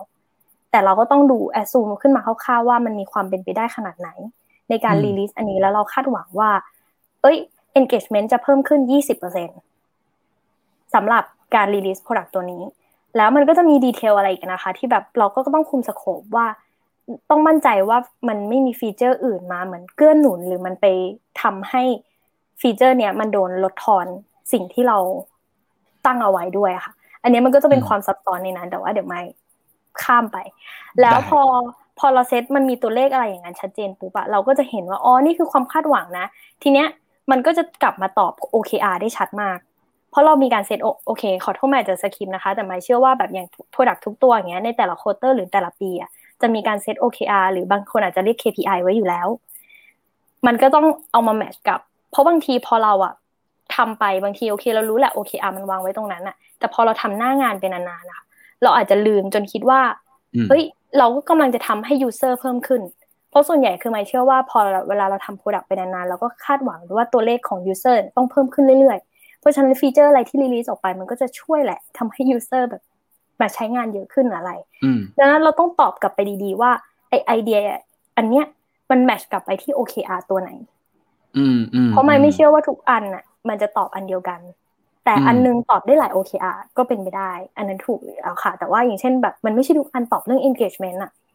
อืมอันนี้อันนี้อันนี้ก็สะท้อนตอนที่เวลาเราทำ product ก็เหมือนกันนะ บางทีแบบเราเรามัวแต่คิดว่า feature อะไรที่ต้องมีต้องอย่างนั้นต้องอย่างนี้อะไรเงี้ยแต่ว่าเราอาจจะหลงลืมไปเลยก็ได้ว่า มันมี product roadmap อยู่นะไอสิ่งนี้เนี่ยมันไปตอบโจทย์ product roadmap ยังไงบ้างอะไรเงี้ยก็ต้องคอยกลับไป revisit อยู่บ่อยๆนะว่าเฮ้ยใช่ใช่ไหมไอที่จะทำอยู่ไม่ใช่แบบอยู่ๆ คิดขึ้นมาหลงทางนั่นนี่อะไรเงี้ยนะใช่จริงค่ะเพราะว่ามายมายชอบคืออันนึงก็คือชัดแบบมันมีเหมือนอันนึงที่แบบ feature หนึ่งที่แบบทางทางฝั่งลูกค้าต้องการมากแบบมาเหมือนเป็นแบบสิ่งที่พูดกันมาแบบยาวนานนะคะ แบบหลายเดือนเลยนะคะ แล้วพอมันมีการเซต OKR สำหรับ quarter ใหม่ขึ้นมาเนี่ย กลายเป็นว่าพอเรานั่งทำอันนี้ไปอะไอ feature เนี้ยมันไม่ตอบ แล้วเขาก็แบบเออเฮ้ย จริงด้วยเหมือนสิ่งที่บางทีเขารู้สึกเขาต้องการมามากๆอะพูดมาแบบโหแบบยังไงเราก็ต้องบิวอันนี้ออกมานะเออแบบมันมันไม่ได้ตอบกลับไปที่ที่เป้าหมายของเรานะ ในใน quarter นี้อะไรเงี้ยนั้นเราก็ต้องพักมันไว้ก่อนเนี่ยมันเหมือนกับมันทุนแรงการแบบต้องสื่อสารหรือการแบบเรียกอะไรต่อรองไปเลย เพราะว่าทุกคนได้เห็นภาพตรงกัน ถ้าเราตอบมันไม่ได้ชัดว่ามันตอบโจทย์อะไร ก็ปัดออกเลยค่ะ แล้วเราก็ไม่ต้องเสียเวลาแสดงว่าไม่ชัดใช่ไหมแบบดีไซน์ก็จะได้ไม่ต้องเสียเวลาลงไปทำรีเสิร์ชไปตอบว่าลูกค้าชอบไหมอะไรอย่างเงี้ยค่ะ อืมอืมใช่ค่ะ แล้วต่อมาเนี่ยเราพอเราเห็นตรงนี้ปุ๊บอะมันก็จะง่ายสำหรับ แล้วแต่ถ้าเราโอเคเรามี product owner ก็คือ make decision แหละ ว่าเราอยากทำอะไรก่อนหลัง เพราะอย่างเช่นบาง feature ที่มันอาจจะมีแบบ high value ขึ้นมามาก แต่มันก็ high effort อย่างเงี้ยคือเขาก็ต้อง weight ว่า มันอาจจะต้องใช้เวลาทั้ง quarter ในการทำ feature นี้นะ เพราะนั้นเขาก็จะชัดแหละ มันแบบมันเป็นสิ่งที่เขาเลี่ยงไม่ได้ที่จะปัดว่าเฮ้ยฉันอยากได้อันนี้ในเวลาอันสั้น เพราะว่าเราผ่าน process นี้มาแล้วนะ ทุกอย่างข้อมูลมันตอบของตัวมันเองค่ะ แล้วพอโอเค พอเราได้ตรงนั้นปุ๊บเขาก็เรียงมาแล้ว เอาเป็นฟีเจอร์ A B C D นะอยู่ในสปินนี้สปินนี้ แล้วก็จะเป็นงานของฝั่งดีไซน์ ก็คือดีไซน์เนี่ยก็จะหยิบสำหรับของไมเนี่ย คือแม่มองว่าเราต้อง make sure ว่า way of working ของทั้งทีมมันอ l i กัน อย่างเช่นดีไซน์ส่วนใหญ่ก็จะต้องหยิบงานที่มันจะเกิดขึ้นในอนาคตมาทำก่อน เพราะว่ามันต้องมีการใช้เวลาในการทำ user research อะไรพวกนี้ค่ะ ดังนั้นอันเนี้ยแบบจำเป็นมากที่ต้องแบบเซตเวลาให้ชัดเจนระดับหนึ่ง เพราะว่าทางดีไซน์เองเขาจะรู้ว่าเขามีเวลาขนาดไหน ที่จะทำเอ่อแล้วเขาอะบางอันอะถ้ามันเร่งมากมันอาจจะมีเรียกว่าไงคะบางบาง feature มันอาจจะเป็นสิ่งที่ไม่ได้ทำเพื่อตอบโจทย์ลูกค้า แต่มันเพื่อตอบโจทย์ในฝั่งของกฎหมาย ยกตัวอย่างแบบเนี้ย แต่มันก็ต้อง test กับ user ว่า user เข้าใจไหมเอาอย่างอย่างเช่นแบบพอเรามีแบบ PDPA ออกมา แบบ user ต้องผ่านการแบบกด หรือบางคนต้อง scroll ลงมาข้างล่างสุดแล้วค่อยกด accept เขาเข้าใจไหมว่ามันทำงานแบบนี้อะไรเงี้ยค่ะ ดังนั้นอะ บางสิ่งมันก็จะต้องมี limit time แล้วอาจจะต้องมีการแบบบอกว่าเออ อาจจะมีเวลาให้แค่ไม่เกินห้าวันให้ทางฝั่งของดีไซน์เนี่ยเอาไป test โอเคอย่างเงี้ยมันก็จะมีการแบบอะไรกัน ซึ่งเนี่ยค่ะ ก็เป็นกลับมาที่ถ้ามีคนถามว่า BA ทำอะไรไอ้พวกเนี้ย ก็เป็นสิ่งที่มายด์ต้องทำว่า เอ้ย ดีไซน์ทีมรู้นะ ว่าต้องทำอะไร แล้วก็ทีนี้ก็มาในฝั่งของ Data ค่ะ เพราะเห็นพี่ป๋องพูดถึง UX กับ Data เยอะ ก็ไม่พ้นค่ะ เพราะว่าพอมันมีฟีเจอร์มาปุ๊บเนี่ย ในฝั่ง Data Engineer เนี่ยเขาก็จะเข้ามาแล้ว เขาดู hypothesis นี่คือสิ่งที่ hypothesis เอ่อนี่คือ assumption ที่เราวางไว้ ดังนั้นเราต้อง track อะไร track ยังไงเนี้ยค่ะ เขาก็จะดีไซน์ออกมาแล้วเขาก็จะมาคุยกับไมายว่าถ้า track อย่างเงี้ย ลักษณะ ตัวอย่างของข้อมูลที่จะได้ จะหน้าตาแบบนี้แบบนี้แบบนี้นะ มันตอบโจทย์ครบไหมแล้วเราแบบเออมันตอบคำถามที่เรามีหรือเปล่าอะไรเงี้ยค่ะ ก็จะทำด้วยกันแล้วก็เออมันก็จะมีเฮ้ยมีคำถามว่าเอ้ยแล้วถ้าเกิดมันมีคำถามแบบนี้เพิ่มขึ้นมา มันจะสามารถรู้ได้ไหมจากข้อมูลที่เราแทร็กอันนี้เนี่ยค่ะมันก็จะมีทางทีมเนี่ยเอ่อก็จะเอ่อดีไซน์เพิ่มขึ้นเออถ้ามันขาดเขาก็จะไปดูมาเพิ่มว่าเออมันจะต้องทำแบบไหน แล้วในมุมของ tech กับมันเป็นไปได้หรือเปล่าที่จะเก็บข้อมูลเหล่านั้นออกมา ค่ะ ก็ขอโทษไม่พูดพอเสียงเริ่ม drop เออค่ะ ก็แต่ว่าสนุกมากเพราะว่ามายด์ว่าสิ่งหนึ่งที่เป็น key ของความสำเร็จอันนี้ก็คือเรามีณตอนนี้ในทุกๆ จุดที่อยู่ในระบบที่เราทำอะ มันมีการ track หมดเลย เพราะฉะนั้นคำถามที่เรามีอะไรมาเมื่อไหร่อะเหมือนอย่างเช่นแบบเฮ้ยตอนนี้ในจำนวนเวลาเอ่อในระยะเวลาเจ็ดวันที่ผ่านมา มีแบบยูเซอร์หรือว่ามีการทำกิจกรรมบางอย่าง หรือมีความสนใจในบางจุดอะเป็นพิเศษหรือเปล่า ตรงเนี้ยเราไม่กลัวเลยที่ว่าเรามีข้อมูลที่จะให้คุณอะเข้าไปหรือทางทีมอะใครก็ตามอะที่มีคำถามเข้าไปหาได้อยู่แล้ว แค่ต้องใช้แค่ต้องเมคชัวร์ว่าทุกคนอะใช้งานข้อมูลเหล่านั้นเป็น ก็คือมารู้สึกขอบคุณเหมือนพี่คนหนึ่งมากที่เขาเป็นฝั่งลูกค้าค่ะ ก็คือเขาเป็นลีดแล้วเขาอะแบบให้ความสำคัญกับการที่ทุกคนต้องเข้าถึง Data ทุกคนในที่นี้ทุกคนเลยนะคะ ไม่ใช่ว่าเฮ้ย Data Engineer เท่านั้นที่จะต้องทำแล้วก็ไม่ใช่แบบทุกคนมีอะไรก็มา Data Engineer ทำให้หน่อยสิเปล่า แบบว่าทุกคนต้องสามารถทำหรือเข้าถึงข้อมูลเหล่านั้นเองได้ ก็มีการจัดเทรนนิ่งขึ้นมาเลยค่ะ ทุกคนเข้าหมดเลย แม้กระทั่ง customer support ที่เป็น support ก็คือเข้ามาดูข้อมูลยังไงยูรู้ไหมว่าวันนี้มี active user กี่คนเนี่ยค่ะ แบบคือ ถ้าไม่รู้แต่ทุกคนอย่างน้อย คือไม่แน่นอนว่าเราไม่ได้คาดหวังทุกคนต้องตอบหรือรู้อะไรทันที แต่ทุกคนควรจะรู้ว่าหาที่ไหนอะไรเงี้ยค่ะก็คือมีการทำตรงนี้ขึ้นมา อันนี้ก็คือเฟสของ prioritization ที่ไม่บอกโอ้สุดยอดยาวยาวนานมาก หลับหรือยังคะทุกคน ยังยังยังยังจริงจริงๆนะจริง ๆ มีมีหลายจุดที่น่าสนใจอยู่เหมือนกัน แต่ว่าผมผมผมคิดว่าเดี๋ยวลองเราลองฟังไปก่อนดีกว่านะเดี๋ยวลองตั้งคำถามกันต่อ เพราะว่า คำถามรออยู่เยอะมากเลยมาเราไปกันต่อดีกว่าครับเอ่อแม้ว่าอันต่อไปเนี่ยที่ไม่จะพูดก็เข้าเป็นเหมือนกับเป็นเอ่อเรียกว่าอะไรประจำวันของเอ่อสกรรมเซเรโมนีแล้วค่ะ พอเราผ่านตรงจุด prioritization มาปุ๊บอะก็จะมาเข้า planning พอดีไซน์มาได้ดีไซน์มาแล้ว สิ่งหนึ่งที่ BA จะต้องมาทำเพิ่มหรือสำหรับไม้นะคะ ที่ไม้จะทำคือไม้ค่อนข้างแบบ ให้ความใส่ใจว่าเราเรามีการคิดครบทุกเคสแล้วหรือยังบางทีบางจุดมันอาจจะต้องต้องการคำแนะนำจากฝั่งดีไซน์อะค่ะ ว่าอย่างเช่นถ้า user เผลอมาในบางจุดที่มันเป็น edge case ที่มันดู valid เนี่ย valid ในที่นี้คือไม่อะสิ่งหนึ่งนะคะไม่ไม่ได้เป็นคนที่แบบเฮ้ยฉันต้องเก็บทุก edge case เพราะบางทีมันไม่ได้จำเป็น แล้วแบบจะไม่เดฟแบบไปเสียเวลาทำตรงนั้นอะไรเงี้ยไม่ก็จะดูแล้วก็จะคุยกับทางดีไซน์ ว่าเออเนี่ยจะต้องทำตรงนี้เพิ่มอะไรเงี้ยก็จะมีการทำงานใกล้ชิดกัน แล้วก็เป็น build ค่ะ พอ build จบอันนี้เป็นจุดสำคัญก็คือ เราต้องมารอวัดผลแล้วว่า feature ที่เรา release มันได้ผลหรือเปล่า เอ่อเราเราก็จะมีการ set timeline ถูกไหมคะแต่อย่างที่แน่นอนมันเป็นแค่มอก k ั p ไทม์ไลน์ค่ะสำหรับไมล์หมายถึงว่าแค่เป็น reminder ว่าอย่างน้อยสองอาทิตย์หลังจากดีลีทอะมาเช็คหน่อยนะ มาเริ่มเช็คว่า feature เนี้ยมันส่งผลอะไรไหม engagement มันเพิ่มขึ้นอย่างที่เราคาดหวังจริงหรือเปล่า แล้วก็จะมีการเริ่มวิเคราะห์แล้วค่ะ ก็เนี้ยก็มายด์มองว่าก็ จะเป็น data analyst ก็ได้หรือว่าถ้าไม่มี data analyst ก็ไม่พ้น BA ทำงานในที่ในสิ่งที่ทุกคนไม่มีเวลาทำมันก็มาทำแล้วก็มาดูว่า โอเคฟีเจอร์ A รีลิสออกไปแล้ว พอผ่านไปสองอาทิตย์เฮ้ย engagement อะมันก็มีหลายอันเลยนะคะ ที่ไม่บอกเลยก็คือ engagement ไม่ได้ถึงอย่างที่เราคาดหวังแบบน้อยมากระดับแค่สิบห้าเปอร์เซ็นหมายถึงว่า ไม่ได้เพิ่มขึ้นสิบห้าเปอร์เซ็นนะคะมีคนก็มากดตรงนี้แค่สิบห้าเปอร์เซ็นซึ่งเราแบบเฮ้ยระวังไว้ในจุดที่มันแบบเด่นมากเลยนะทำไมถึงมีคนกดเข้ามาน้อย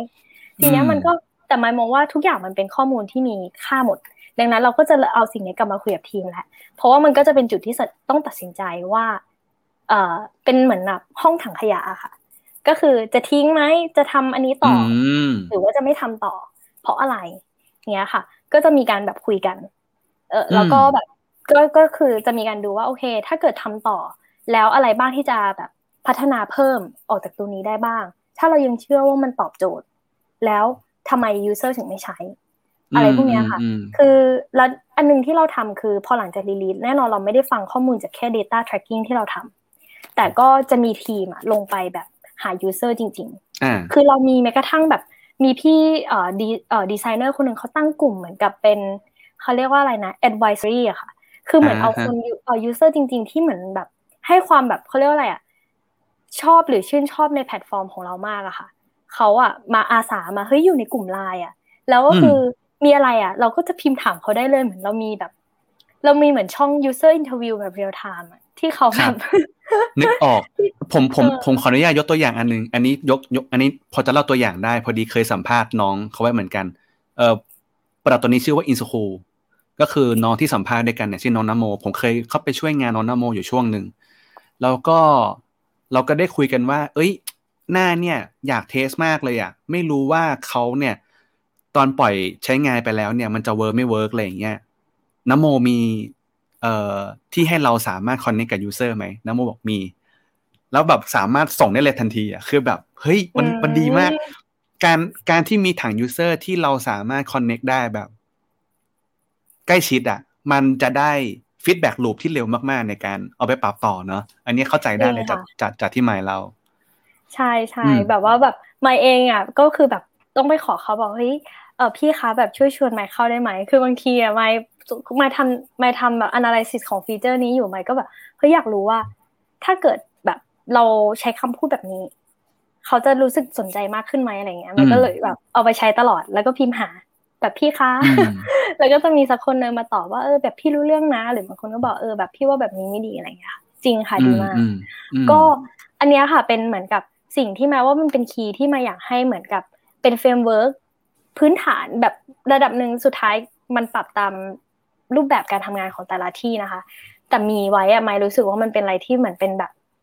backbone ที่ทำให้ทีมแข็งแรงมาก พอเพราะหลังจากที่เรา release จาก MVP พอพอหลังจากนั้นนะคะ Product ก็โตขึ้นพอมัน stable เราก็จะมี commercial launch ก็มีโฆษณาอะไรแบบจริงจัง ทีเนี้ยมันก็มาอยู่ในขั้นของที่ไม่บอกขั้นที่สามคือ accelerate คือการเร่งเครื่อง อืมเอ่อหมายว่าสำหรับไมายสิ่งหนึ่งที่เราควรต้องตอบได้ว่า Product เรามีรูปแบบการโตแบบไหน พอเราได้ทางที่ชัดเจนแล้วใช่ไหมคะ ระดับหนึ่งทุกอย่างมันมีมันไม่ได้บอกว่าเออพูดไม่ชัดแล้วเนี่ยมันไม่ได้บอกว่ามีทางชัดเจนที่สุดแต่ว่าถ้าเรารู้แล้วว่าโอเค มันน่าจะเป็นทางเนี้ย หลังจากนั้นเราก็ต้องเร่งเครื่องว่าทำไงหา user ให้ได้มากที่สุด ดังนั้นลักษณะของ Product แต่ละตัว มีการเติบโตไม่เหมือนกันค่ะ คืออันเนี้ยไมค์ก็อิงมาจากหนังสือ Lean Startup นะคะ ถ้าทุกคนอะไม่ชอบมาก แล้วไม่รู้สึกว่าสิ่งที่เขาพูดอะมันแบบเป็นสิ่งที่มาเอามาแอพพลายได้ แล้วไม่ได้เอามาคิดจริง ๆ ก็คือเขามีการยกตัวอย่างไว้สี่อย่าง ว่าการโตของ Product เนี่ย แบบแรกคือการบอกปากต่อปากหมายว่าทุกคนไม่ต้องอธิบายทุกคน word of mouth ใช่ แล้วก็อันที่สองก็คือ side effect จากการใช้ user เอ่อจากการที่ user ใช้สินค้า หมายความว่าอะไรก็มายกตัวอย่างแบรนด์เนมเลยค่ะ user คนนั้นที่สะพายกระเป๋าหลุยไม่ได้โคเขาไม่ได้ต้องการโฆษณา แบบหมายถึงว่าเป็นแบบ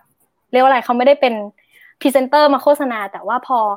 เขาทำอย่างนั้น เพราะว่ามันเป็น culture ใช่ไหมคะแบบทุกคนเห็นแล้วรู้สึกว่าคนนั้นมีเงิน พอเราเห็นตรงนั้นมันเป็น side effect ที่ทำให้คนอื่นที่มาเห็นต่อ ว่าให้คนนี้ใช้อะ ฉันก็อยากใช้บ้างอันเนี้ยเขาเราก็เขาก็เลยเรียกว่าเป็น side effect แล้วก็ที่สามก็คือตรงตรงไปตรงมาแล้วไม่เชื่อว่าทุกที่ไม่พ้นต้องใช้อันนี้ก็คือผ่านการทำการตลาด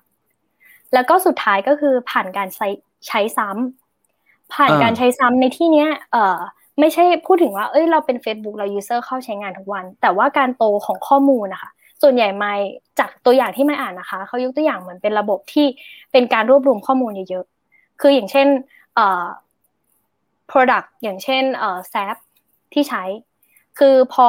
มันมีการที่ข้อมูลทุกอย่างมันโดนเก็บเข้ามาในถังนี้แล้ว ทุกคนต้องเก็บข้อมูล เก็บแบบระบบบัญชีอะไรมาปุ๊บเนี่ย พอมันมีการใช้ซ้ำเข้าไปเรื่อยๆ มันทำให้กลุ่มลูกค้าคนนั้นไม่สามารถย้ายไปที่อื่นได้อ่าฮะจำเป็นเนี่ยต้องใช้ถ้าเราเจอเอ่อไม่เชื่อว่าหลายคนก็จะไปเจอแบบการทำงานแบบ legacy modernization ใช่ไหมคะ ก็จะเจอพวกนี้เพราะเขามีปัญหาว่าเขาไม่สามารถย้าย หรือไปที่อื่นได้ทันที เพราะนั้นการเติบโตของ product พวกนี้มันก็คือเกิดจากการใช้ซ้ำ ดังนั้นไมค์ก็กลับมาว่าไมค์มองว่า Product ตัวเนี้ยที่ที่ไม่เอ่อในฝั่งของ Marketing ที่ดูแลทีมเนี่ยค่ะไม่รู้ว่าเขารู้ว่า Product มันโตด้วย Marketing อันนี้เป็นอันดับหนึ่งแน่นอน แต่ว่าส่วนใหญ่อันอื่นมันก็เกิดขึ้นได้อย่างเช่นปากต่อปากถูกไหมคะ ถ้ามีคนแนะนำว่า Product ตัวนี้ดีอะ User ก็ใช้ต่อได้ แต่ key หลักมันคือ Marketing ดังนั้นนะเขาก็ลงทุนหนักมาก ลงไปว่า เอ้ยเอ่อฉันต้องทำ Marketing แบบไหน แต่ที่ marketing ก็มีหลายรูปแบบมายไม่ได้เชี่ยวชาญนะเผื่อถ้าเกิดพี่ที่ฟังมีใครสนใจหรืออะไร อาจจะให้พี่ป๋อมเชิญคนที่แบบ แบบการเก่งด้านนี้มา แต่ว่านั่นนะหมายว่าเป็น key หลักอันหนึ่งที่แน่นอนมายเชื่อว่าการ build product ที่ตอบโจทย์ user อะมันก็เป็นขาหนึ่งที่ทำให้ product โต แต่การที่เราจะถึงหนึ่งล้าน user ในหนึ่งปีได้อะเขาทำ marketing เก่งมากทุกคำพูดหรือว่าคอนเทนต์ในสิ่งที่เขาปล่อยออกไปอะค่ะ มันตอบทำให้เอ่อ user กลุ่มนั้นอะสนใจ ซึ่งมายต้องบอกก่อนว่า user ในกลุ่ม product ตัวนี้ที่มายทำอะเป็นกลุ่มแบบเอ่อชาวบ้านเลยนะคะ ชาวบ้านจริงๆที่ไม่ใช่แบบเป็นคนที่อยู่ในเมืองด้วย ชาวบ้านมากๆ ดังนั้นอะ การที่ทำ marketing ได้แบบแล้วทำให้ถึงจำนวนคนเหล่านั้นที่เขาแทบไม่เก่งเรื่อง tech เลยอะเอามาใช้เนี่ย แสดงว่าเขารู้ว่าความต้องการคืออะไรค่ะ แล้วก็เอ่อที่บอกสุดท้ายการที่ที่ตอบโจทย์ไม่ได้พยายาม clickbait นะคะ แต่คือ ทำไม product นี้มันถึงโตได้ถึงหนึ่งล้าน user แล้วตอนนี้เกิน เพราะว่าเราไม่ได้มองแค่ว่าเฮ้ยเราจะทำที่ตลาดเมืองไทย เรามองว่าแพลตฟอร์มตัวนี้มันสามารถที่จะโตในที่อื่นได้ ในรูปแบบอื่นได้ดังนั้นอะมันก็ต้องใช้ความสามารถในมุมของทั้ง tech และฝั่งดีไซน์ที่เขารู้แล้วว่า แน่นอนในแต่ละที่มี environment มีสิ่งต้องการนี้บางอย่างเนี่ยไม่เหมือนกัน ดังนั้นดีไซน์ยังไงให้มันตอบโจทย์ได้ในระดับกว้าง แล้วบวกดีไซน์ยังไงให้ บาง feature มัน release ออกไปแค่เฉพาะบางกลุ่มของ userอันนี้ค่ะ ก็เป็นสิ่งที่เราอะ ต้องทำแล้วก็ทำเวลาเพื่อ support ก็คือแต่ละประเทศอะไม่ได้เห็น feature เหมือนกัน มันก็เลยยิ่งตอบโจทย์ความก็เรียกว่าเป็นการเป็นเป็นการสเกลด้วยแล้วก็เหมือน relocate relocalize อะไรประมาณนี้นะแบบว่าเนื้อหาที่ต้องมันต้องปรับไปตาม user แต่ละสถานที่เนาะความความต้องการพฤติกรรมอะไรบางอย่าง ก็ต้องทำการบ้านเพิ่ม อาจจะเป็นไปได้ว่า UX เองก็อาจจะเป็นหนึ่งในบทบาทที่ต้องไปทำการบ้าน เพราะว่าเขาเป็นคนที่ต้องเข้าใจ user ผู้ใช้งานด้วย แล้วก็ต้องมา balance กับฝั่ง business ด้วยว่าเมื่อตอบโจทย์หรือเปล่าอะไรเงี้ยเนอะจริง ๆ อยากเสริมเรื่องหนึ่งคือ เรื่องเรื่องอันท้ายที่เป็นเรื่องของการเอ่อการทำให้ user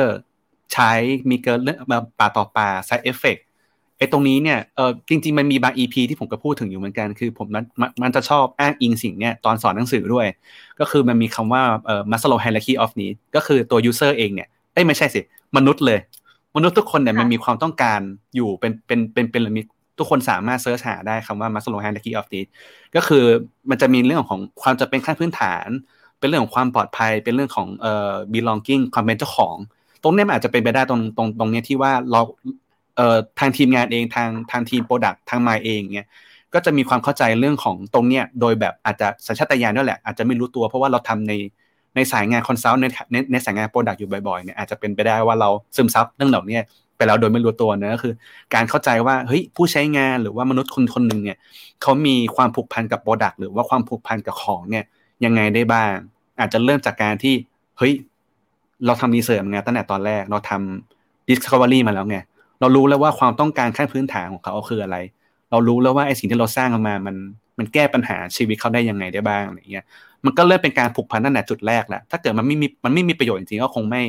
ก้าวขาเข้ามาใช้ไม่ไม่คงคงไม่มา onboarding ใช้งานแน่นอน ผมว่า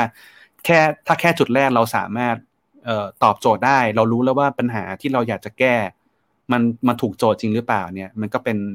ก้าวก้าวที่ถูกต้องกันแหละก้าวแรกแล้วก็ต่อไปแล้วก็ค่อยๆ ทำให้เขารักชอบแล้วก็ใช้อย่างต่อเนื่องเนาะจริงๆมันมีหลักการตลาดอันหนึ่งที่ผมเคยเรียนปริญญาโท แล้วก็ชอบประโยคนี้มากเลยของอาจารย์วิว ผมไม่แน่ใจคนฟังอยู่อาจจะเคยเรียนกับอาจารย์วิวผมอาจารย์วิวเขาสอนเขาสอนอยู่สามคำเรื่องเรื่องของการตลาดผมชอบมากเขาพูดสามคำนี้ว่ากำไรพอใจแล้วก็ยั่งยืน คือทำให้บิสเนสสามารถที่จะเอ่อเติบโตต่อได้อะไรเงี้ยคือทำให้มันเป็นเป็นลองเทอมด้วยก็คือแบบยั่งยืน stable sustainable เนาะ นะครับอะทีนี้เราพูดเรื่องเจอร์นี่ของตัว Product มายาวนานมากเลยผมขออนุญาต แวะไปดูคำถามสักหน่อยเพราะว่ารู้สึกว่ามันจะมีคำถามอะไรบางอย่างที่น่าจะมาต่อกับเจอร์นี่ของมายที่เราให้ฟังเมื่อเมื่อตะกี้นี้นะ เยอะมากเลยอะแล้วตอนนี้มันชั่วโมงกว่าแล้ว ผมตกใจมากเลย ผมจะบอกว่า นานๆทีเราจะมียูเซอร์เอ่อคนฟังอยู่เจ็ดสิบคนนะครับ ก็ขอบคุณมากที่ที่ที่ฟังอยู่ตอนนี้นะ ก็เดี๋ยวจะมีคำถามดีๆ แล้วก็มีเนื้อหาดีๆ ต่อยังไม่จบนะครับ มันยังไม่จบนะครับ อะเดี๋ยวผมขอจิ้มคำถามแรกๆก่อนแล้วกันนะคำถามนี้คือบอกว่าปกติ BA work โดยตรงกับเดฟไหมครับ หรือต้องผ่านลีดทีมอีกทีอะครับ อ่า คุณพลวัตนะครับ พอคำว่าปกติไม่ไม่รู้ว่าที่อื่นทำงานยังไงนะคะต้องตอบตอบสำหรับที่ที่ไม่ทำอยู่ก็คือ เราทำงานเป็น cross functional team ค่ะ ดังนั้นทำงานใกล้ชิดมากค่ะ คือเอ่อเราไม่จำเป็นเอ่อต้องผ่านใครเอ่อแล้วก็ทำงานด้วยกันหมดเลย แต่คือไม่อะเคยมีอยากพูดถึงคำว่า cross functional นิดหนึ่ง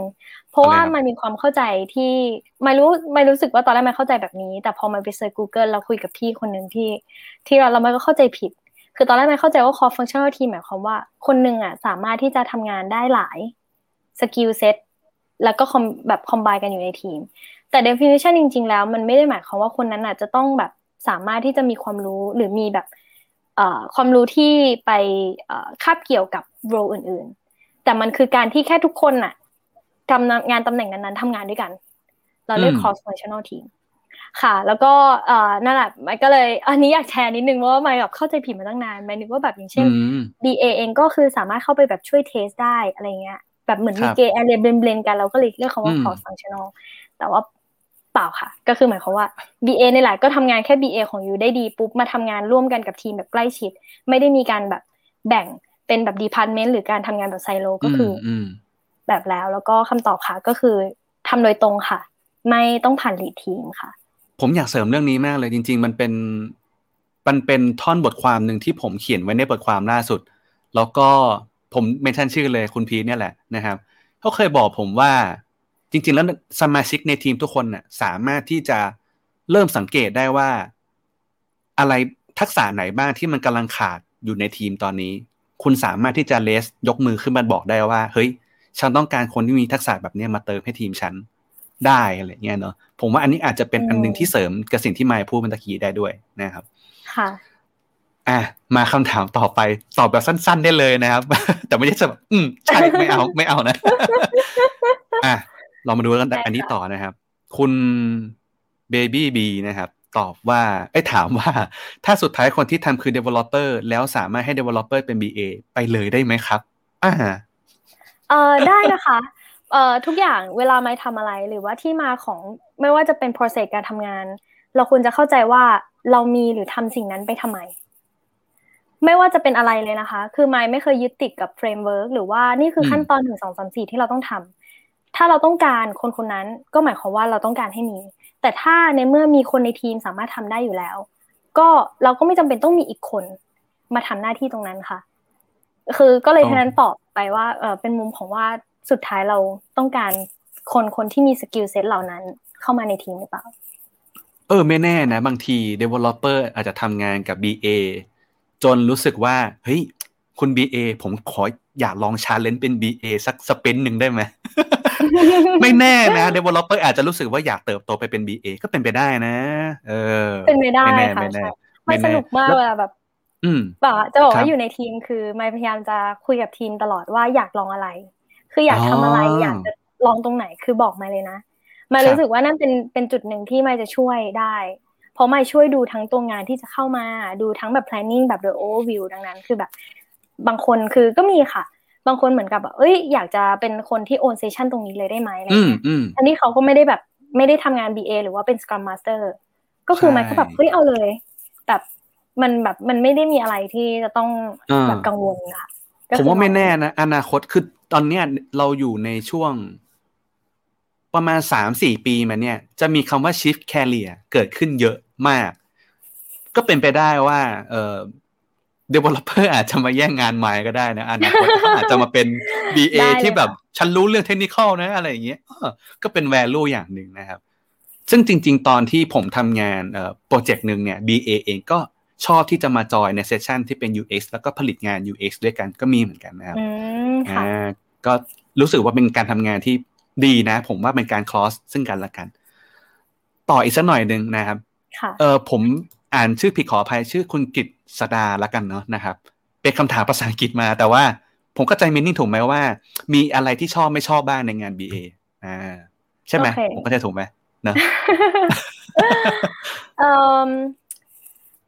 เอ่อเรียกว่าโอเค challenge ดีกว่าอย่าเรียกว่าไม่ชอบเลยอะไรเรียกว่า challenge ดีกว่านะเอ่อก็ถ้าพูดถึงชอบแน่นอนคือ my passion ของ my และยังเป็นอยู่นะตอนนี้ตั้งแต่หลายปีที่แล้วจนถึงตอนนี้ก็คือ การได้สร้าง product ที่ user ใช้และรักที่จะใช้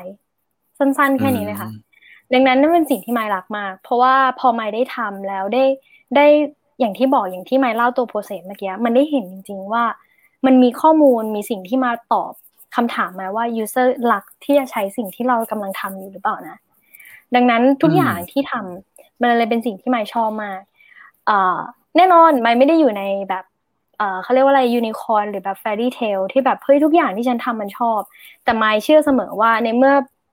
โกหรือเป้าหมายของไม้ที่ไม่มองอยู่นะตรงนั้นน่ะ มันคือเรื่องนี้ดังนั้นสิ่งที่ไม่ว่าไม่จะเจอแล้วไม่ไม่รู้สึก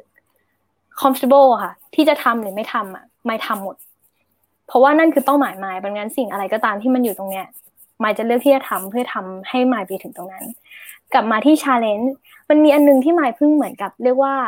ได้เอ่อตกผลึกแต่มันไม่ใช่ BA ซะทีเดียวอะค่ะ แต่ว่าด้วยอืมที่บอก BA ต้องทำงานในบางจุดที่ทุกคนไม่มีเวลาทำบางทันก็คือการแบบดูภาพรวมของทีม แล้วก็ช่วยเหลือทีม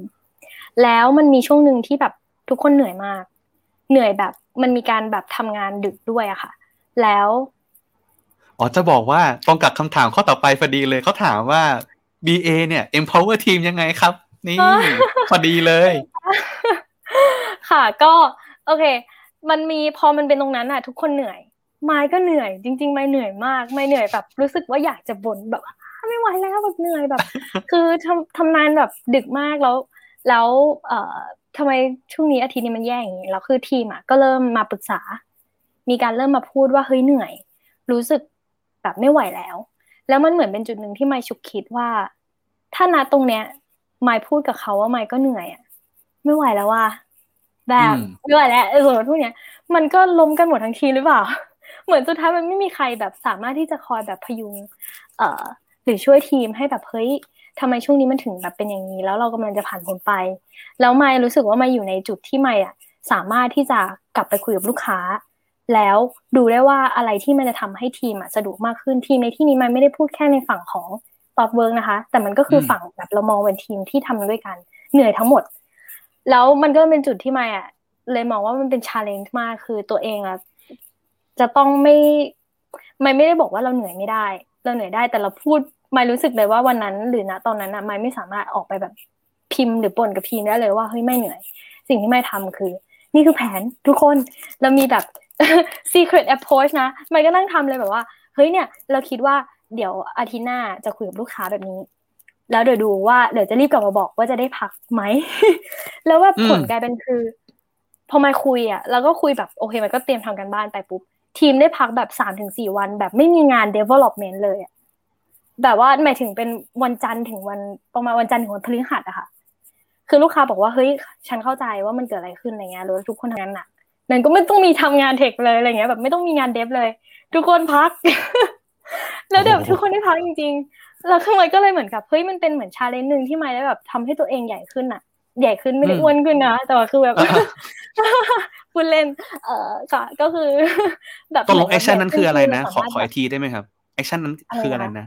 action นั้นคืออะไรนะที่ที่ทำทำก็คือไมคุยกับลูกค้าเหมือนกับเฮ้ย you aware ไหมตอนนี้ทุกคนอะทำงานเกินเวลานะมันมีอ่าโอเคมันมีมันมีมันมี conversation หลายอย่างที่โอเคมันอาจจะแบบแชร์ตรงนี้ไม่ได้ค่ะค่ะมันมีการคุยกันแล้วก็บอกว่าเออมันเป็นอย่างนี้อย่างนี้อย่างนี้ ดังนั้นไมก็มี provide option บอกว่าเออที่ไมคิดออกนะ solution สามารถเป็นแบบนี้แบบนี้ได้ ซึ่งหนึ่งใน option ก็คือไมคิดว่าเนี่ยมันกำลังจะมีสปินหน้าเกิดขึ้น ซึ่งเราเรียกมันอยู่แล้วว่า sprint break แต่ตอนแรกมันมีแผนเกี่ยวกับ activity หลายอย่างอะค่ะ มันบอกให้ทีมพักได้ไหมกับแล้วก็มีอีกหลาย option ที่ไมคุย เขาก็เลือกซึ่งไมก็รู้ว่าเขามันมันเรียกว่าไงมีประมาณแค่ไม่เกินออปชันนี้หรืออีกออปชันหนึ่งอะค่ะที่เขาจะเลือกได้ แล้วเขาเลือกออปชันนี้แล้วไมค์ก็บอกทีมว่าเออแบบเฮ้ยเนี่ย คือพวกเราได้พักแบบมากกว่า คือหมายมองว่าไอ้จุดที่เขาทำงานเกินนะคะก็คือเขาได้เวลานะพักคูณสองหมายถึงสมมติเขาทำงานเลยมาแบบสามชั่วโมงหมายความว่าเขาก็แทบจะได้พักเต็มวันนับเป็นแบบ งงไหมคะแบบเหมือนเออเขาก็คือคูณให้เลยเหมือนกับว่าเออให้อยู่ได้แบบสเปนไทม์เพราะว่าการทำงานนอกเวลามันเป็นอะไรที่ไม่ไม่เทียบเท่าได้กับแบบหนึ่งชั่วโมงของในเวลางานอยู่แล้วเพราะมันคือเวลาพักของคุณอะไรอย่างเงี้ยค่ะก็เป็น challenge หนึ่งแล้วมามา add on อันหนึ่งคือถ้าเจออะ BA โดยเฉพาะ consult อะคือถ้าเราเข้าเราต้องเจอหลาย industry finance healthcare แบบ agriculture retail e-commerce อะไรก็ว่าไป ดังนั้นสิ่งที่ BA จะต้องแบบแบบปรับตัวได้เร็วแล้วหมายมองว่าเป็น challenge ตลอดเวลา คือเราต้องความทำความเข้าใจธุรกิจนั้นได้เร็วมากเรามีเวลาไม่นานที่แบบบางทีอยู่ในแบบบริษัทแล้วลูกค้าเอ่อทีมเรามาบอกแล้ว เอ้ยฝั่งเอ่อฝั่งออฟฟิศมาบอกแล้วว่า you ต้องเข้า project นี้นะถ้าเกิดเป็น project insurance ขึ้นมา แล้วเราไม่เคยรู้จักหรือแบบเอ่อคำพูดหรือแบบศัพท์เฉพาะในแบบธุรกิจนั้นเลยอย่างเงี้ยค่ะ มันแบบมันไม่ได้ เพราะว่าลูกค้าเขาต้องคาดหวังว่าเราต้องมีความรู้ระดับหนึ่งแล้วเราเป็น BA มันชื่อคำว่า B มันคือ business อยู่แล้วแบบ you เข้าไปแบบ I เออไม่รู้ว่าจะทำงานอะไรอะไรเงี้ยแบบว่าเออค่ะ อันนี้ก็คือมันเป็นจุดที่เป็น challenge อีกอันนึงอยากอยากขอถามแทรกอันนี้นิดนึงคือเนื่องจากไมพูดคำว่า BA กับ consult อะแล้วก็จะมีคำว่าลูกค้าด้วยต่อเข้ามาทันที พอจะมีเทคนิคไหมครับ แบบเล็กๆว่า การเริ่ม project หรือว่าการเข้าหาลูกค้าหรือว่าทำยังไงให้เออเราเราเรากับลูกค้าเนี่ยใกล้ชิดกันหรือว่ามีวิธีการบอนดิ้งกันยังไงบ้าง มีเทคนิคยังไงบ้างครับ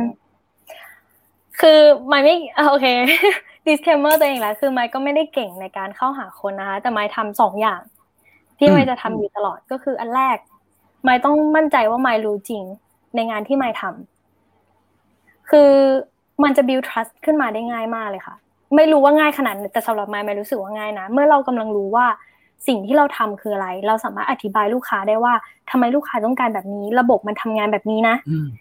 มันจะเริ่มลูกค้าจะเริ่มรู้ว่าเฮ้ยต่อไปเราเป็นคนที่ปรึกษาได้ไม่ไม่จะเริ่มไม่ไม่ไม่เรียกว่าไม่เรียกว่าอยากวัดตัวเอง แต่คือมันสามารถเห็นได้ว่าสมมติตอนนี้เราทำงาน virtual กันหมดถูกไหมคะแบบ work from home ถ้าชื่อเราโดนแท็กเยอะเนี่ยโอเคมันอาจจะมีสองอย่างคือเราไปสร้างปัญหาเยอะ กับแบบพูดมีคำถามอะไรเยอะ แต่ว่าไมก็มองว่าโดยส่วนใหญ่นะ คือมันมีคนมาปรึกษาเราตลอดฝั่งลูกค้าเรียกมาแบบเฮ้ยมาแบบไอ้นี้ you help อะไรเงี้ยค่ะ แล้วเขาก็มาแล้วก็มีคำถาม แสดงว่าเขารู้แล้วว่าเรารู้ในสิ่งที่เราทำแล้วเขารู้อะแล้วเขาเชื่อใจเราได้ว่าถ้าสิ่งที่เราตอบไปมันจริง เพราะนั้นอันสิ่งแรกไมคิดว่าเป็นสิ่งที่ทุกคนเริ่มได้โดยที่ไม่ต้องใช้ soft skillคือเก่งในสิ่งที่ตัวเองแบบค่ะ แต่ว่าทำจริงๆอะไรเงี้ยค่ะ แล้วก็ที่สองไมว่าก็ไมไมไมพยายามแบบ treat ทุกคนเหมือนเพื่อนนะคือเพื่อนในที่นี้ต่อให้เขาแบบหมายถึงอายุเยอะหรือแบบอะไรแล้วอะคือ ไมแบบให้ความจริงใจอะค่ะ คือจริงใจในที่นี้พอเราเป็น vendor อีกเหมือนกัน คือเราทำงานกับลูกค้า ถูกไหมคะ เราไม่ได้เหมือนอยู่ใน internalแล้วแบบดังนั้นมันก็อาจจะมีความผิดพลาด มีอะไรเกิดขึ้นได้แล้วถ้าเรารู้สึกว่าเฮ้ย เราไม่อยากให้เขารู้ เพราะเราเป็น professional service อะไม่ได้อะไรเงี้ยแบบไม่ไม่เคยคิดอย่างนั้นในหัว ทุกคนมีความผิดพลาดได้ แล้วเอ่อพอ treat that a friend อะที่ไม่บอกคือพอไม่มองเป็นอย่างนั้นปุ๊บถ้าไม่ผิดไม่พูดออกมาเลยค่ะไม่พูดออกมาทางกลางกลางประชุมด้วยซ้ำไม่ก็ไม่รู้ว่ามันเหมาะหรือเปล่านะ แต่บางทีไม่ก็ออกมายอมรับเลยสมมติว่าไม่ไม่ได้เตรียมตัวเรื่องนี้มาเนื่องจากไม่ว่าจะเหตุผลอะไรไม่ก็พูดแม้ว่าลูกค้าอยู่ในคอหรือเปล่าไม่ก็พูดเลยบอกเฮ้ยอันเนี้ย ทุกคนเราขอโทษนะ เราไม่ได้เตรียมตัวเรื่องนี้มา แต่เรารู้ว่ามีคนที่สามารถอธิบายเรื่องนี้ได้ แล้วไมค์ก็เรียกชื่ออีกคนนึงบอกว่าเอ้ยช่วยหน่อยสิช่วยมาเล่าเรื่องนี้ให้ฟังหน่อยได้ไหมแล้วเดี๋ยวหลังจากคอเนี้ยไมค์จะไปทำการบ้านมาเพิ่มไมค์พยายามทำแบบนี้ตลอดแล้วไมค์ก็พยายาม encourage ทีมในฝั่งของตอดเวิร์ค่ะในเรื่องนี้ด้วย เหมือนกับบอกว่าเฮ้ยถ้าเราผิดอะพูดไปเลยว่าเราผิด แล้วสิ่งที่จะแก้ไขคืออะไร แบบมันมันมันมันสุดท้ายมัน handle ได้ง่ายขึ้นกว่าเยอะนะคะไม่อันนี้ไม่มองว่า เพราะว่าอย่างเช่นถ้าเรารู้สึกมันกำลังจะ release ไม่ทันมันก็เป็นสิ่งที่มันอาจจะแบบเกิดทำให้ลูกค้าตึงเครียดได้เหมือนกัน แต่ว่า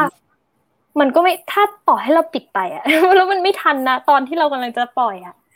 มันน่าจะระเบิดแรงกว่าอะไรเงี้ย คือ เพราะฉะนั้นพอไม่พยายามพูดอย่างนี้กับทีมทุกคนนะคะ ดังนั้นไม่ก็เลยได้รับแบบ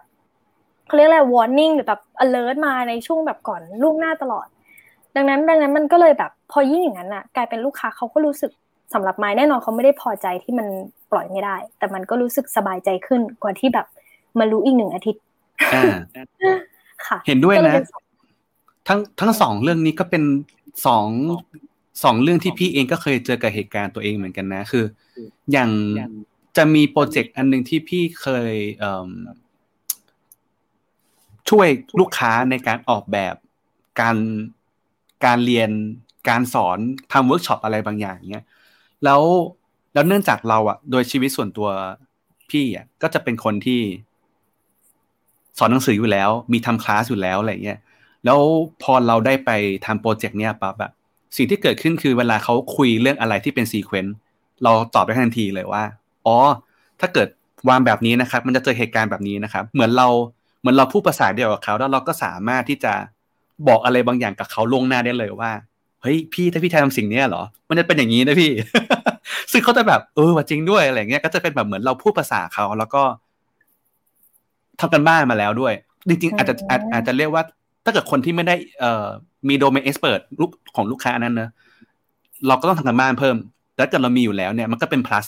แบบธรรมชาติมากเลย มันจะธรรมชาติมากตอนที่พี่พูดไปอะไรเงี้ยก็จริงแล้วก็อันอันหลังคือความจริงใจ อันนี้ก็จริง เพราะว่า เราเราเราว่ามันมันมันคือเหมือนเป็นการสร้าง culture เล็ก ๆ นะว่า คุณสามารถพูดเรื่องผิดพลาดได้นะที่เนี่ย มันไม่ใช่ว่าคุณต้องพูดเรื่องที่มันถูกต้องเสมอ แต่ว่าถ้าเกิดคุณมีอะไรที่ไม่มั่นใจ นี่ไงฉันยังผิดพลาดเลยทำไมมนุษย์คนปกติก็ต้องผิดพลาดได้อะไรเงี้ยผมว่ามันมันมันมันเป็นการสร้าง culture การสร้างบรรยากาศที่ทำให้รู้สึกว่ากล้าที่จะผิดพลาดด้วยด้วยด้วยกันไปด้วยกันได้อะไรเงี้ยนะดีครับขอบคุณมากเลยที่แชร์ เราจริง ๆ แล้วจะมีคำถามพี่วอร์มนะ มีคำถามไม้ด้วยนะ ยาวมากเลยนะ จริง ๆคำถามพี่วอร์มเนี่ยผมผมขออนุญาตเอาไปต่อตอนท้ายดีกว่า เพราะเป็นเรื่องของการแบบ อยากจะมาทำงานสายงานนี้พอดี ผมขออนุญาต เดี๋ยวขอนะ ขอดูกันนะ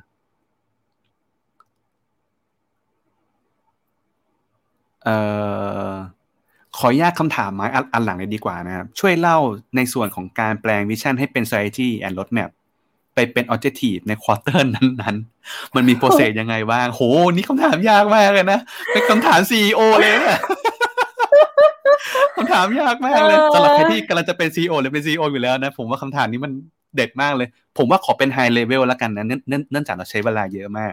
อ่ารบกวนหน่อยครับโอเคลองลองลองดูคำถามนี้หน่อยละไม่กันขออ่านนี่จากพี่ต้นไม้นี่พี่ต้นใช่ไม้ใช่คำถามยากมาก มีคนบอกเลยถามยากจัง โอเค เอ่อมายด์มายด์ขอดึง framework ตัวหนึ่งที่มาเอ่อที่เอาเลยที่มันดูง่ายแต่มันใช้งานยากมากหมายถึงคนที่จะใช้เป็นเนี่ยมันใช้ยากมากจริงๆ ก็คือเอ่อ lean value tree อืม tree แบบต้นไม้นะคะ คือทุกคนสามารถเอาไป search ได้เลย lean ก็คือ L E A N นะคะ แล้วก็ value แล้วก็ tree คือมันเป็นการที่ทำให้ช่วยเรา drive จากมุมของ vision ที่สูงที่สุดอะจนมาเป็น initiative และเป็นสิ่งที่เรากำลังต้องการจะวัดได้จริง ๆ มันก็จะแตกออกมาเป็นประมาณสี่เลเวลด้วยกันค่ะ ก็คือจาก vision ปุ๊บเนี่ย จะเป็น goal อืมเป็น goal เสร็จอะก็คือจะเป็น bet แล้ว bet เสร็จก็คือจะเป็น initiative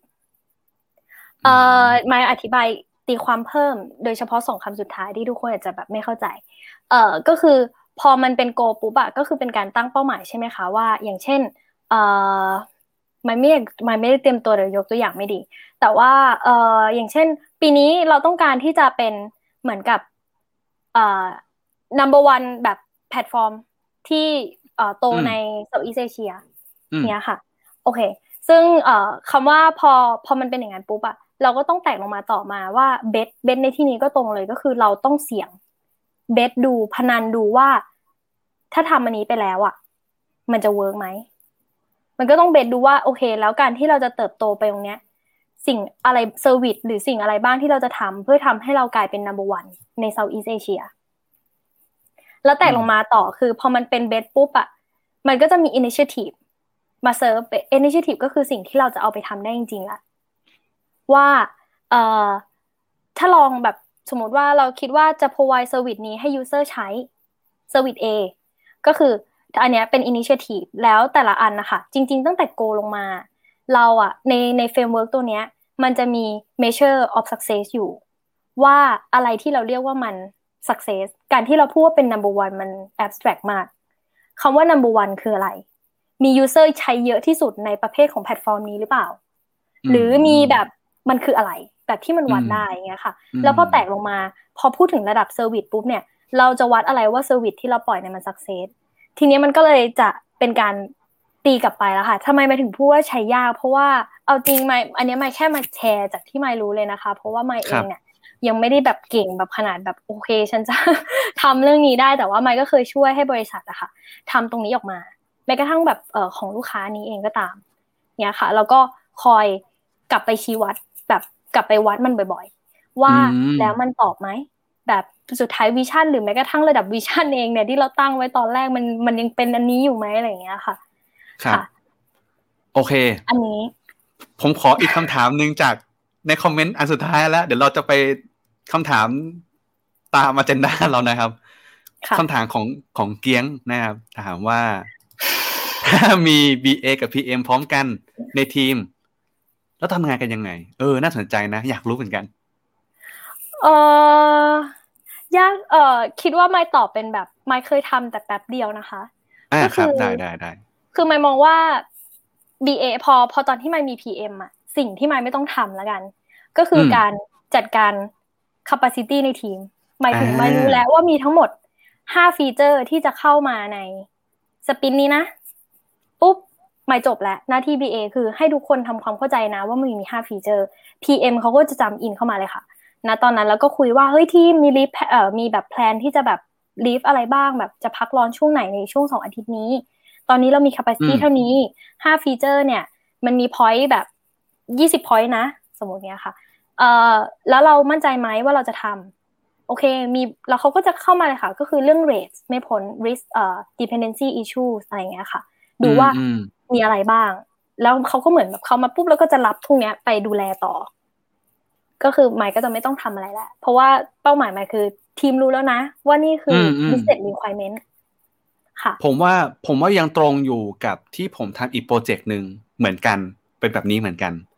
ก็คือเหมือนอืม PM เขาก็จะ cross ระหว่างสควอต cross แล้ว cross กันอะไรระหว่างตรงนั้นอะไรเงี้ยเออเออยังตรงกันอยู่นะนะครับ โอเคโอเค ขออนุญาตเข้ามา agenda ปกตินะครับ ทีนี้เนื่องจากเพจเราเป็นเพจหมีเรื่องมาเล่านะครับ เป็นเรื่องของ UX แล้วก็ Data จริงๆมายอาจจะแบบมีเอ่อเล่าแซมแซนไปบ้างแล้วว่าดีเอ่อ UX หรือว่าดีไซน์ของของไมเนี่ยเขาทำงานกับ BA ยังไงบ้าง แล้วก็ใช้ Data อะไรยังไงบ้าง ตรงนี้เนี่ยพอจะบอกแบบเป็นเร็วๆคร่าวๆก็ได้ครับ แบบ High Level ก็ได้ว่า แล้ว BA กับ UX หรือว่า BA กับ Data ทำงานกันยังไงบ้างครับ มีมีตรงไหนบ้างที่เชื่อมกันเอ่อไม่คิดว่าเออต้องตอบทุกตรงอะค่ะดูกว้างไหมคือก็คือตั้งแต่ถ้าทุกคนอืมจำได้ใช่ไหมคะ ตั้งแต่ที่มี idea เอ่อ idea validation ไม่มีตรงไหนเลยนะคะ ที่ไม่ไม่ทำงานกับทั้งฝั่ง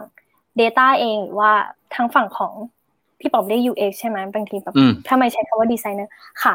เองได้ก็ตามได้ได้เพราะว่าเอ่อพอหลังจากที่พอมีไอเดียค่ะ ทางทางฝั่งของ UX เองเขาก็ต้องรู้แล้วว่าเขาอยากจะเอาคอนเซปต์ประมาณนี้ไป test เขาก็จะต้องทำเขาก็หลุดไม่พ้นการคุยมายด์เพื่อ make sure ว่าเขาเข้าใจว่านี่คือ requirement ที่ถูกต้องนะ แล้วก็แน่นพอตอน idea validation พอมันมาเป็น hypothesis อะค่ะ ก็จะต้อง need เอ่อเราเราต้องการ input จากฝั่งของ data อยู่แล้ว เขาจะเป็นคนที่ตอบได้ว่ามัน make sense ไหมที่จะวัดผลเหล่านี้ make sense ในที่นี้เพราะเขาอะ ในทีมมายด์ไม่ใช่แค่ data analyst แต่เขาเป็น data engineer ด้วย เขาสามารถอืมตอบได้ว่าความเป็นไปได้ของการทำมันเป็นไปได้ขนาดไหนค่ะอืมแล้วอะไรที่มันน่าจะ effective กว่าถ้าวัดวัดแบบนี้ไหมอะไรเงี้ยก็จะเป็นการคุยตลอดเลยค่ะ ไม่พ้นแม้กระทั่งพองานมันเข้า sprint นะคะมายด์ก็ยังคุยกับดีไซเนอร์อยู่เลยค่ะ เพราะว่าดีไซเนอร์อะจะต้องมาเข้าเหมือนเราก็จะมี kick off desk check ใช่ไหมคะอืมมายด์อยากให้ designer Data เข้าทุกครั้ง เพราะว่าถ้าตอน kick off ดีไซน์เองมายด์ก็อยากให้เขาเป็นคนอธิบาย เพราะเขาดีไซน์เขาก็เล่าเล่าได้ดีแน่นอนว่าเฮ้ยอืมเนี่ยนี่คือ interaction นะ ฉันอยากให้เป็นอย่างนี้กดแล้วอย่าลืมเรื่องนี้เพราะบางทีเรื่องเล็กๆน้อยๆมายด์เองอาจจะไม่ได้แบบพูดถึงมองข้าม มันเป็นอะไรที่แบบ เป็นแบบเอ่อแอนิเมชันเล็กๆเงี้ยค่ะ ที่แบบเฮ้ยเขาให้ความสำคัญนะเขาก็จะเยเอ่อย้ำบอก แล้วก็ฝั่ง Data เองก็แบบอธิบายว่านี่คือการวัดวัดแบบนี้มีคำถามอะไรเพิ่มเติมก็บอกได้หรือแบบบางที dev เขาก็จะมี คือมายด์มองว่าก็มันเป็น grey area ค่ะ ทุกคนมีความรู้คาบเกี่ยวกันอยู่แล้ว แต่ละคนก็จะได้ให้คำแนะนำของกันและกันอืมได้ตลอดมพอกลับมาเช็คงานก็คือ desk check ก็เช็คอีกเหมือนกัน ดีไซน์เข้ามาเช็คดีไซน์แล้วก็ Data เข้ามาดูว่า tracking work ไหมค่ะเอาเป็นว่าเอาเป็นว่าสรุปภาพรวมเนี่ยทุก journey จริง ๆ แล้วเราไม่ได้ห่างกัน เราไม่ได้แบบต้องมาเจอแค่อีเวนต์นั้นอีเวนต์นี้แต่ว่า เราต้องคุยกันตลอดเวลาเนอะเพราะว่ามันเป็นการทำงาน product ร่วมกันสร้างสร้างมาร่วมกัน มันก็ต้องมีอีเวนต์ที่ต้องคุยกันตลอดเวลาเนอะค่ะโอเคเอาค่าแบบนี้แล้วกันได้ได้ได้ถือว่าถือว่าถือว่านานไหมไหมคะไม่ไม่ไม่เลย ถือว่าเป็นประโยชน์มากนะ แล้วก็โอเคคำถามสุดท้ายแล้วคำถามสุดท้ายแล้ว จริงๆแล้วต้องบอกก่อนนะครับว่า เดี๋ยวพอจบ session นี้แล้วเนี่ยเดี๋ยวเราจะมีเอ่อ session คุยกันต่ออีกเล็กน้อยนะครับนะครับได้ค่ะอะคำถามสุดท้าย ถ้าวันนี้มีคนฟังอยู่นะครับ เป็นน้องนักศึกษาหรือว่าเป็นคนที่อยากจะ shift career อยากจะแบบย้ายสายงาน อยากจะแนะนำอะไรกับเขาครับ แล้วก็อีกนิดนึงบอกบอกหน่อยว่ามันมีมันมีการเติบโตของสายงานเนี่ยยังไงได้บ้าง ไปเป็นสายอะไรต่อหรือว่า เติบโตยังไงได้บ้างอะประมาณนี้ครับ เริ่มยังไง เอ่อมายด์คิดว่า คือหืม ยากเลยค่ะ คือ เราต้องดูก่อนว่าเราสนใจโดเมนแบบกลุ่มอุตสาหกรรมอันไหน ในที่นี้คือมายด์เชื่อว่าทุกที่ตอนนี้ทุกอุตสาหกรรม ก็แทบจะมีซอฟต์แวร์ product หมดทุกที่แล้วอะค่ะ ถ้าหมายถึง BA สายซอฟต์แวร์นะคะ ดังนั้นก็ต้องดูก่อนว่าเรามีpassion ความสนใจด้านไหน คือเป็นด้าน finance หรือเปล่า ด้าน healthcare หรือว่าด้านแบบอืมหรือเป็นแบบ consult แบบนี้อะไรเงี้ยค่ะ พอเรามีความสนใจแบบนี้ปุ๊บอะคือสิ่งต่อมาก็คือต้องต้องเข้าใจลักษณะของ skill ที่ต้องใช้ เพราะที่มายด์บอกอีกทีคือมันมี จุดที่ไม่เหมือนกันอยู่ระดับหนึ่งของบริษัทที่สร้าง product ให้ตัวเอง กับบริษัทที่เป็น consult ที่ให้คำแนะนำกับบริษัทอื่น ดังนั้นนะคะก็ต้องเข้าไปศึกษาตรงนั้นว่ามันจะมี skill setแบบนี้นะ ที่เขาต้องการ แล้วเราก็ต้องมาดูว่าเราอะสามารถที่จะตอนนี้เราทำอะไรเนี่ยส่วนใหญ่มายด์มองว่าพยายามที่จะทำ self-assessment เยอะๆค่ะ ว่าตัวเราเองอะทำได้ไหม แล้วมายด์เชื่อว่าโอเคกลับไปที่พอระดับเป็นนักศึกษาค่ะ มันเรื่องพวกเนี้ยมันมันมันห่างไกลสมมติว่ามายด์ไม่รู้ว่าตอนนี้เรียนอะมายด์จบมาห้าปีกว่าแล้วจำไม่ได้ว่าหมายถึงไม่รู้ว่าตอนนี้เขาหลักสูตรจะเป็นยังไง แต่อย่างเวิร์กช็อปเนี้ยมายด์มองว่าโอกาสมันน้อยมากที่เราจะได้ run workshop แบบมีกิจกรรมแบบทำหรือฝึกอะไรพวกเนี้ยในมหาลัยอืมแต่ว่าในมายด์มองว่าตอนนี้ออกมาในโลกโดยเฉพาะฝั่งซอฟต์แวร์อะพวกเนี้ยมันเยอะมาก แล้วมันต้องอืมแบบมันเป็นหนึ่งใน core skill ที่มายด์มองว่าเอ่อเอ่ออาจจะจำเป็นที่จะต้องมี คือมายด์มองว่าจำเป็นที่ต้องมีค่ะ ก็ตรงเนี้ย ทีนี้จะทำยังไงมายด์มองว่าสิ่งหนึ่งที่มายด์เห็นแล้วมายด์ประทับใจมากคือในใน project ที่มายด์ทำเองมี intern หลายคนมากเข้ามาทำพยายามหางาน internship ที่ทำงานจริง ๆ ถ้ากำลังเรียนอยู่นะคะ แม้กระทั่งปีสี่เราอยากแม้กระทั่งปีสี่หมายถึงว่าเพราะมายด์จำได้ก็คือมายด์ต้องฝึกงานปีสาม ปีสี่รู้สึกว่าเฮ้ยมายด์ไม่ต้อง คือมายด์มองว่าเราเริ่มทำงานเมื่อไหร่ก็ได้ ฝึกงานเมื่อไหร่ก็ได้แม้กระทั่งปีหนึ่งมายด์เจอมาแล้วแบบน้องปีหนึ่งแบบมายังรู้สึกกำลังหลั่นล้าอยู่เลยแบบอยากฝึกงานแล้วหรออะไรอย่างเงี้ยคือตรงนี้มันเป็นจุดหนึ่งที่แม่มองว่าจะจะได้เห็นจริง ๆ ได้ทำงานแล้วก็เลือกที่ดีๆ เอ่อไม่ไม่ยังขอบคุณจนนะถึงวันนี้ที่ณวันนั้นไม่ที่ไม่ได้ฝึกงานอะไม่ได้ทำงานเป็นเอนจิเนียร์จริง ๆ คือถึงแม้ไม่จะเจอว่าไม่ไม่ชอบแต่ไม่ได้สร้างบางอย่างไว้ที่นั่น ถ้าเทียบกับไม่ก็ได้ยินมาหลายคนอย่างเช่นแบบchill มากหรือแบบไปทำงานถ่ายเอกสาร หรือบ้างมายด์ไม่ได้บอกไม่ดีขึ้นอยู่กับคนชอบนะคะ แต่มายด์เชื่อว่าเหล่านั้นมันไม่ได้ตอบโจทย์เราหลังจากที่เราจบออกมา แล้วเราจะมีแต้มต่อเยอะมาก ถ้าเราได้ฝึกและได้ทำจริงๆ เพราะว่าตอนนี้มีคนหนึ่งที่ฝึกงานอยู่ที่ project ที่มายด์ทำ เขาเขาต้องกลับไปเรียนปีสี่ต่อนะคะ แต่ TikTok มาติดต่อเขาแล้วค่ะ คือตอนนี้เขากำลังจะเข้าไปทำที่ TikTokแล้วเขาได้งานแล้วแบบ confirm ว่าโอเคได้ทำอะไรเงี้ยซึ่งแบบว่าเป็นรายได้ค่อนข้างสูงมาก โอเค แต่มันไม่ได้จะอย่างแบบ up to แบบเดือนละสามแสนนะคะเออซึ่งอะไรเนี้ยเป็นตัวอย่างที่มายด์รู้สึกเขาได้สร้างต้นทุนมามากกว่าคนอื่น ที่ที่อยู่ในวัยเดียวกัน เขาทำงานจริง ๆ แทบจะทำ ทำงานได้เทียบเท่ากับคนที่มีประสบการณ์มาแล้วห้าหกปี ดังนั้นพยายามหาตัวเองเอาตัวเองไปอยู่ใน environment เยอะๆ ตรงนั้นเยอะๆค่ะ แล้วเราจะเริ่มได้ เอ่อแล้วโตยังไง ขอโทษมายด์ตอบนานไปไหมคะ แล้วโตยังไงกลับไปที่เอ่อที่มายด์บอก BA มีหลายสาขาคือมันไม่ได้มองว่ามันขึ้นมาเป็นเลเวลแบบนี้นะคะหมายถึงแบบ มันไม่ได้เป็นเหมือนกับเรียกไง ถ้าแบบละบริษัทแบบปกติที่เราจะเรียกก็คือ เป็นพนักงานก่อน แล้วก็เป็น manager senior manager ที่มันดูเป็นเหมือนแบบ เป็นเลเวลที่เฮ้ยฉันเป็นหัวหน้า อีกขั้นหนึ่งแล้วนะขึ้นไปเป็นหัวหน้าอะไรเงี้ยค่ะ เพราะว่าอย่างที่ไม่ทำอยู่ มันเอ่อบริษัทแฟดมาก ดังนั้นมันเป็นโรมากกว่าที่เราอยากเติบโตไป แน่นอนเราเข้ามาก็เป็นเหมือนแบบไม่มองว่าเป็น general BA ดูเหมือน general B แล้วพี่ปอม general BA ก็คือเราสามารถ handle project คือเข้าไปในแต่ละอินดัสทรีได้ทีเนี้ยต่อมาคือมันก็คือการเลือกแล้วว่าเราอยากจะไปเป็นแบบที่กว้างขึ้น ก็คือระดับโปรแกรมเอ่อโปรแกรม business analyst หรือเปล่า โปรแกรม business analyst ก็คือหมายมองว่าก็ก็การเป็นภาพที่มองแค่ product เดียวอะค่ะ ก็คือมองในระดับโปรแกรม ก็คือขึ้นอยู่กับว่าตอนนั้นเราจะมีโอกาสได้ดูแบบ product ที่มันมีความใหญ่ขนาดนั้นหรือเปล่า มันก็จะเป็นแอเรียนที่เราให้ให้โตขึ้นหรือเป็นระดับ architect architect DA เนี่ยจะทำหน้าที่ในการเหมือนวาง structure ของทั้งองค์กรค่ะก็คือเข้าไปดูว่าแบบทั้งองค์กรแบบนี้ วางยังไง อันนี้ก็คือเป็นระดับการแบบขยายความเอ่อกว้างของ BA ตัวเองอะค่ะ กับอีกแบบหนึ่งที่ลงไปในแบบ specialist ก็คืออย่าง Data ที่มาเห็นที่แบบต้องการมาก แต่มายังเองยังตอบไม่ได้ชัดนะคะ ถ้าทุกคนสนใจก็ต้องไปหาข้อมูลเพิ่มมาเห็นเยอะเฉยๆว่า business data analyst Facebook กับ Google เนี่ยค่ะ ขึ้นทุกประเทศอะค่ะ ไม่รู้ก็คือแบบว่ามันดูเป็นที่ต้องการมาก แล้วก็จริง ๆ ไม่ใช่แค่สองที่แหละ มีทั้ง AWS มีอย่างแบบ เอ่อท็อปแบบเทคคอมพานีอะค่ะ ที่เขากำลังรับ อันนี้ก็เป็นเอ่อตัวอย่างของ specialist แบบหนึ่งในสาย BA ที่มาเห็น หรือเป็น Tech BA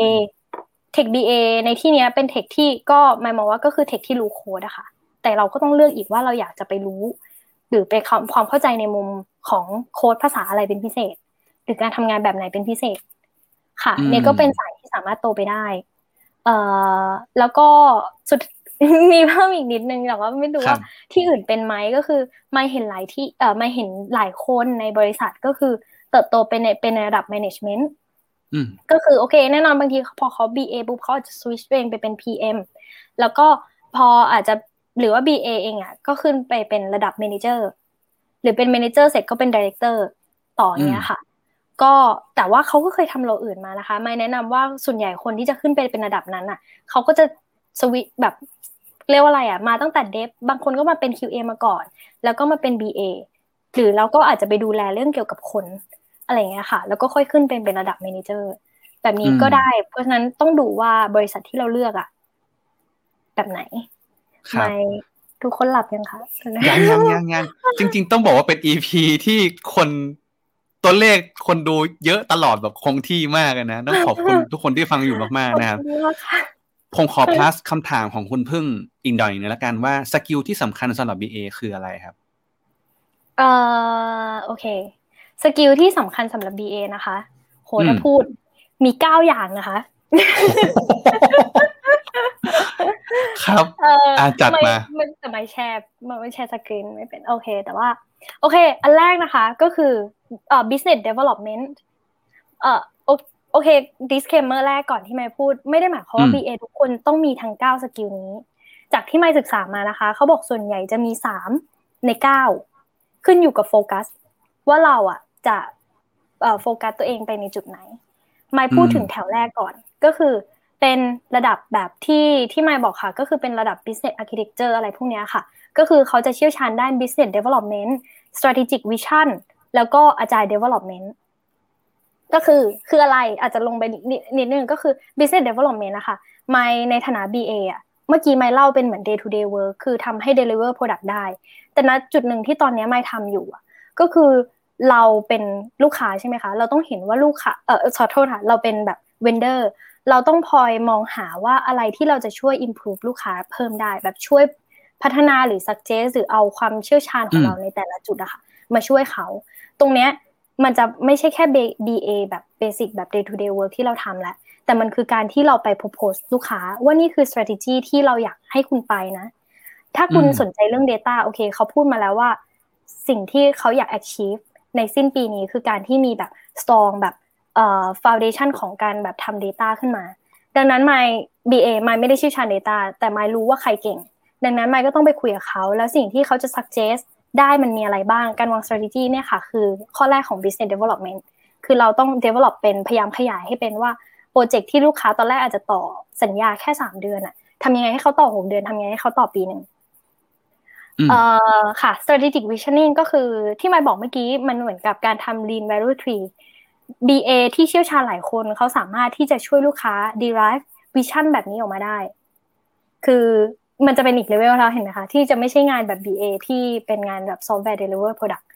ค่ะ แล้วก็สุดท้ายก็คือ agile development ก็คือเป็นแบบมองภาพรวมอะค่ะ อันนี้มายด์คิดว่าเป็นเป็นสิ่งที่มายด์เล่าอยู่เมื่อกี้ คือเราเข้าใจ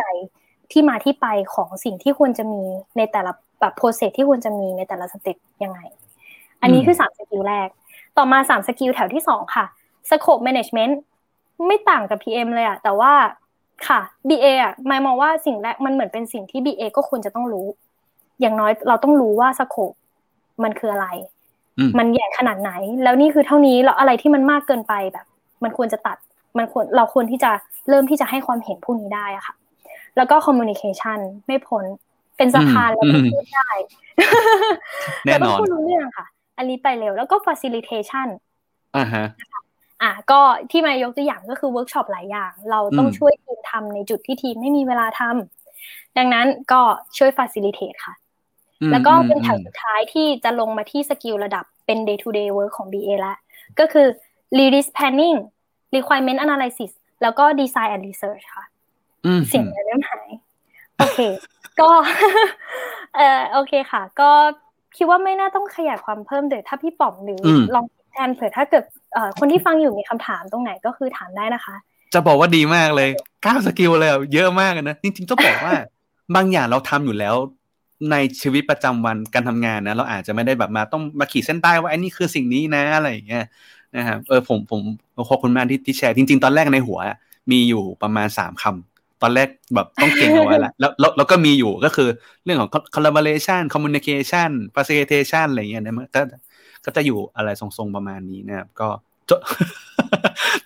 ไม้บอกว่าจดไม่ทันมีลิงก์ไหมครับอะไรอย่างเงี้ยกลับมาฟัง กลับมาฟังครับวิดีโอกดฟังได้อีกรอบนึงครับ โอเค ถ้าใครอยากฟังก็พอดแคสต์ก็มีอีกช่องทางกันนะครับนะผมผมรู้สึกว่าคำถามอันนี้ดี ผมขอเป็นคำถามสุดท้าย แล้วเดี๋ยวผมจะปิดรายการแล้วนะครับคำถามของคุณยาดานะครับ นะครับ อันนี้ผมว่าดีนะอ่าลองลองมาอ่านกันดูนะ เคยพบโปรเจกต์ที่มี stakeholder ประมาณ 3-4 BU แล้วมีปัญหา requirement ปรับตลอดเวลา และ requirement หลุดไป คุณไม่เคยเจอเคสแบบนี้ไหมคะ แก้ปัญหายังไงคะ เดาว่าไมน่าจะเคยเจอ เดาว่า โอเคค่ะ คือมีช่วงหนึ่งตัวไมเองเนี่ยเจอปัญหาแก้ไม่ได้ด้วย ต้องบอกก่อนนะคือใช่ค่ะ ปรับระดับแบบทุกอาทิตย์ทุกสามวันนะคะ ไม่ทำ requirement เสร็จแล้ว ส่งให้เดฟแล้ว เดฟทำอยู่มาแล้วแบบเฮ้ยแบบนี้ไม่ได้จริงๆ ด้วยแบบมันมีแบบเอ่อ limitation constraint หลายๆอย่าง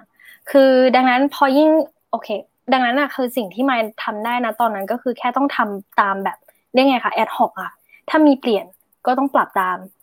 ตอนนั้นไม่มีทางเลือกเลย เพราะมันเกิดกระทันหัน ทีนี้ถ้าถามไมค์พอหลังจากนั้นสิ่งที่ไมค์ปรับอะค่ะ สิ่งที่ไมค์แก้ไขมาคือไมค์ชอบพอพี่ป๋อมเคย mention เรื่องเอ่อเอ่อพี่พีทขึ้นมา พี่พีทสอนเรื่องนี้กับไมค์เหมือนกันว่า เอ่อในในในฐานะที่เราดูโปรเจกต์ภาพรวมอะคือมันมีสิ่งเราไม่ควรจะมีคำว่าเซอร์ไพรส์หมายความว่า ถ้าเราคิดไว้แล้วว่า worst case มันจะเกิดขึ้น มันมันไม่ชวนหลังจากที่เราได้ยินว่ามันเกิดแล้วอะเราไม่ควรจะพูดถึงว่าเฮ้ยเราเซอร์ไพรส์มากไม่คิดว่ามันจะเกิดขึ้น ดังนั้นพอมันเป็นอย่างนั้นปุ๊บสิ่งที่ไม่ทำนะคะไม่อยากแนะนำคือพ อเราเป็น BA หรือดูแลแบบ requirement นะคะ ให้ทำ story mapping user story mapping ที่ไม่ใช่ user story นะ ต้องเป็น user story mapping มันคือ map มันคือภาพของ map ทั้งหมดของ requirement ภาพใหญ่ คือตั้งแต่ end to end ของเอ่อ product นั้นๆ นะคะ ก็คือไม่ว่าจะเป็น across เอ่อ project ก็ตาม เพราะว่ายกตัวอย่างเช่นไม่ไม่ไม่แน่ใจว่าทางทางอย่างพี่ยาดาเนี่ย มีการแบ่ง หมายถึงว่า different project กับ different product เลยหรือเปล่า แต่ยกตัวอย่างของไมตอนเนี้ยไมต้องดูแลสามทีม แยกกันแต่ทำ under product เดียวอืมดังนั้นแน่นอนคือถ้ามันมีจุดบางจุดอยู่แล้วแหละ ที่มันมีความแบบคาบเกี่ยวกันมีการแบบมี dependency ของแต่ละทีมด้วยกัน ดังนั้นนะไมค์ก็เลยทำ story mapping ขึ้นมาค่ะ แล้วมันเห็นหมดเลย ว่าอันเนี้ยสมมุติว่าฟีเจอร์ล็อกอินกับไมค์ยกตัวอย่างจุดง่ายสุด มันอาจจะมีบาง จุดที่มันเป็นของทีม A บางจุดของทีม B บางจุดของทีม C mapping เนี้ยมันก็จะโชว์หมด ว่าตอนเนี้ยอันนี้คือสิ่งที่ทีมไหนกำลังทำอะไรอยู่นะ แล้วมันมีบอกด้วยว่าเซตของก้อนเนี้ยจะ release ออกไปใน sprint ไหน หรือวันไหน ค่ะไมค์ก็จะทำตรงนั้นแล้วคือ อย่างเช่นพอถ้ามีทีมอย่างฝั่งแบบทีม C เกิดมีทางแบบเอ่อ stakeholder ต้องการที่จะเปลี่ยน requirement ขึ้นมา มันก็จะเห็นได้แล้วว่า โอเคไมค์ก็จะเข้ามา mark เหมือนกับเอ่อจุดนี้นะของ service นี้ที่มันเริ่มกระทบ ณ ตอนนั้นไมค์อาจจะมีเวลาคิดไม่ครบ ว่ามันกระทบไปที่ฟีเจอร์อะไรบ้าง แต่ไมค์มี map อยู่ไมค์มีแผนที่ของไมค์อยู่ดังนั้นแปะไว้ก่อนทด แล้วพอไมค์มีเวลาค่ะ ก็จะมานั่งดูแลหยิบ service อันนี้ออกมา วาง แล้วก็ดูว่ามัน connect ไปกับแบบก้อนจุดอื่น ๆ อะไรบ้าง พอมัน connect ไปปุ๊บ พอจุดๆไว้เสร็จก็คือ เรามานั่งค่อยๆคิดอะค่ะ พอมันปรับ แล้วเราก็ค่อยต้องไปปรับที่อื่นตาม อย่างเช่น ถ้าสมมติเราต้องลดงานของทีม C ลงไปเพิ่มงานของทีม A เราก็จะรู้แล้วว่าเอ้ยมันมีสองจุดนี้นะ ที่เราต้องจัดการ แล้วปรับเอ่อโอเค ทีนี้มันก็ต้องกลับมาที่นี้ด้วยนะคะ คือเรื่องการเอ่อเรื่อง skill ของ scope management น่ะมันมีสามจุดใช่ไหมคะ ที่เราต้อง balance มันเป็นสิ่งที่ไมค์จะพยายามให้ลูกค้าต้องตอบออกมาให้ได้ว่าเขาให้ value อะไรมากที่สุด ก็คือตัว อะไรนะคะ scope เวลาเงินอะแน่นอนว่า เอ่อมันเลือกไม่ได้ทุกคนจะเอาแบบทุกอย่างแบบ high priority หมดทั้งสามอัน เป็นไปไม่ได้ถ้าด้วยความ make sense ไมค์เชื่อว่าแบบไม่ว่าใครก็รู้ว่ามันมันต้องมีจุดอะไรจุดหนึ่งที่สำคัญ ดังนั้นในเมื่ออย่างของไมค์อะค่ะ ลูกค้าเนี่ยให้ไทม์ไลน์เนี่ยสำคัญที่สุด เพราะว่าเออเขามีเป็นเหมือนกับพาร์ทเนอร์เขาอีกทีหนึ่งที่เขาต้องจัดการเอ่อ manage ความคาดหวังของพาร์ทเนอร์คนนั้น ดังนั้นไทม์ไลน์เนี่ยเป็นสิ่งที่เขา commit ไว้แล้ว ดังนั้นมันดังนั้นเราก็ต้องปรับอย่างอื่น ซึ่งแน่นอนว่าพอพอพอเวลาเป็นสิ่งที่ปรับไม่ได้ ก็ต้องปรับ scope ค่ะ มันเป็นสิ่งสิ่งต่อมาที่ไม่ไม่พ้น ซึ่ง map เนี้ยมันก็จะฟ้องกลับมาอีกว่า เฮ้ยถ้าทีม C ไม่ไหวขอลด scope แล้วเราไม่สามารถที่จะเอาไปให้ทีมอื่นทำได้แล้วอะ่ะ ก็หน้าที่ BA แล้วค่ะ กลับไปต่อรองว่า ไม่ได้นะ นี่คือเอ่อดังนั้นอยู่ต้องเลือกเอ่อไมค์ก็ให้พีโอต้องเลือกทุกอาทิตย์เลยค่ะถ้าถามตอนนี้ไมค์ยังไม่ได้เป็นคนที่จัดการโปรเจกต์ดีๆทุกทุกสปินหมายถึงไมค์ทำข้อมูลมาแล้วทำ planning ทีมมี capacity แค่นี้ อยู่ต้องเลือกบางอย่างออกไม่จัดการให้เรานะ มี suggestion ให้เราด้วยว่า นี่คือก้อนข้างล่างที่เราแนะนำให้เอาออกเอ่อเขาก็จะพิจารณาแล้วสุดท้ายเขาก็โอเคค่ะ ต้องตัดสินใจเอาออกอะไรเงี้ยค่ะ ตอบคำถาม ไหมคะจะบอกจะมีคำถามหนึ่งในหัวขึ้นมาแวบแป๊บนึงว่า ไม่แน่ใจว่า เอองานเนี่ย มี BA คือไมค์คนเดียวเลยไหมครับ ใช่ค่ะ สุดยอด โอเค โอเคค่ะโอ้ดูดูเป็นดูเป็นภารกิจที่ยิ่งใหญ่มากนะครับ อันนี้ก็เอ่อคำถามถูกใจมากนะฮะเนื้อหาแน่นมาก ตั้งแต่จัดปีนี้มาเนี่ย EP ผมว่า EP นี้เป็น EP อีกอันหนึ่งที่แบบ อยู่ในท็อปไฟที่แบบเนื้อหาแน่นที่สุดแล้ว แล้วก็ ความยาวของ EP มากที่สุดตั้งแต่จัด จัดพอดแคสต์มาโอ้เดี๋ยวผมขอบคุณจะลองดูว่าทุกคนผมจะไปจัดการตัดท่อนไหมอะไรยังไงบ้างแต่แน่นอนว่าต้องไม่มีการตัดเนื้อหาแน่นอนเพราะว่าเนื้อหาดีมากนะ โอเคก็เดี๋ยวผมแจ้งมายล่วงหน้าก่อนว่าเดี๋ยว พอเราผมบอกว่าจบ เอ่อพอดแคสต์ปั๊บเนี่ยเดี๋ยวขอให้น้องมายอยู่ต่อ เพราะว่าเดี๋ยวเราจะมีรีแคปกันนิดหน่อยนะครับ เดี๋ยวตอนนี้ค่ะผมขออนุญาตปิด EP อย่างเป็นทางการก็ขอบคุณน้องมายวันนี้มากที่มาเป็นแขกรับเชิญเอ่อเอ่อเผยแพร่เนื้อหา BA ประสบการณ์คือแบบโหคำถามก็จัดเต็มมาก แล้วเนื้อหาคำตอบก็จัดเต็มมากเลยนะครับ ขอบคุณมากๆเลย สำหรับใครที่เข้ามาฟัง EP นี้เป็น EP แรกเรายังมีเนื้อหาอีกอีกอีกหลาย EP ก่อนหน้านี้ จะเป็นเรื่อง UX เป็นเรื่อง Data เป็นเรื่อง Product Manager เป็นเรื่อง BA เป็นเรื่องเกี่ยวกับ Product Development นั่นแหละทุกๆอย่างเลย ไม่ว่าจะเป็นเรื่อง culture การสื่อสารการทำงานด้วยนะ อย่างวันนี้เองเนี่ยก็จะเป็นอีกหนึ่งบทบาทอีกหนึ่งหน้าที่นะ BA วันนี้คือแบบโหสุดยอดมาก เอาจริงๆ ผมรู้จักไมค์ที่ออฟฟิศมาเนี่ย คุยกับไมค์วันเนี้ยเยอะที่สุดแล้วนะไมค์คงรู้ดีว่า วันนี้เราคุยเยอะที่สุดแล้วเราไม่เคยคุยยาวขนาดนี้มาก่อนนะจริงเอาเวลาที่ทำงานรวมกันแล้วเนี่ยยังไม่ได้เท่าวันนี้เลยนะนี่พูดจริง ๆ ก็แล้วก็คุณสามารถติดตามเอ่อฟังพอดแคสต์ของผมได้เนี่ยไม่ว่าจะเป็นช่องทาง Spotify เอ่อ Apple Podcast เป็นหลักละกันฟังที่ฟังที่ Spotify แล้วกันนะครับ เพียงแค่ว่ามีเรื่องมาเล่าได้เลยนะ แล้วก็ติดตามไลฟ์พอดแคสต์ดีในครั้งหน้ากันได้อีกนะ แล้วก็ เรายังมีพาร์ทเนอร์พอดแคสต์อีกอันนึงก็คือ Ad Addict Podcast ด้วยนะครับ คุณสามารถไปฟังเนื้อหาเพิ่มเติมตรงนั้นได้อีกยังมีเนื้อหาไลฟ์สไตล์อื่นๆอีกมากมายนะครับ ก็สำหรับวันนี้ขอบคุณผู้ฟังทั้งหมด 70 คนแล้วตอนนี้ก็ค่อยค่อยๆลดลงแล้วก็ขอบคุณมากๆนะวันนี้ก็เอ่อจะห้าทุ่มแล้วสำหรับใครที่จะไปนอนก็นอนหลับฝันดีขอบคุณสำหรับวันนี้มากนะครับ ต้องมาด้วยขอบสคุณวัสดีผู้ฟังทุกคนค่ะครับ สวัสดีครับ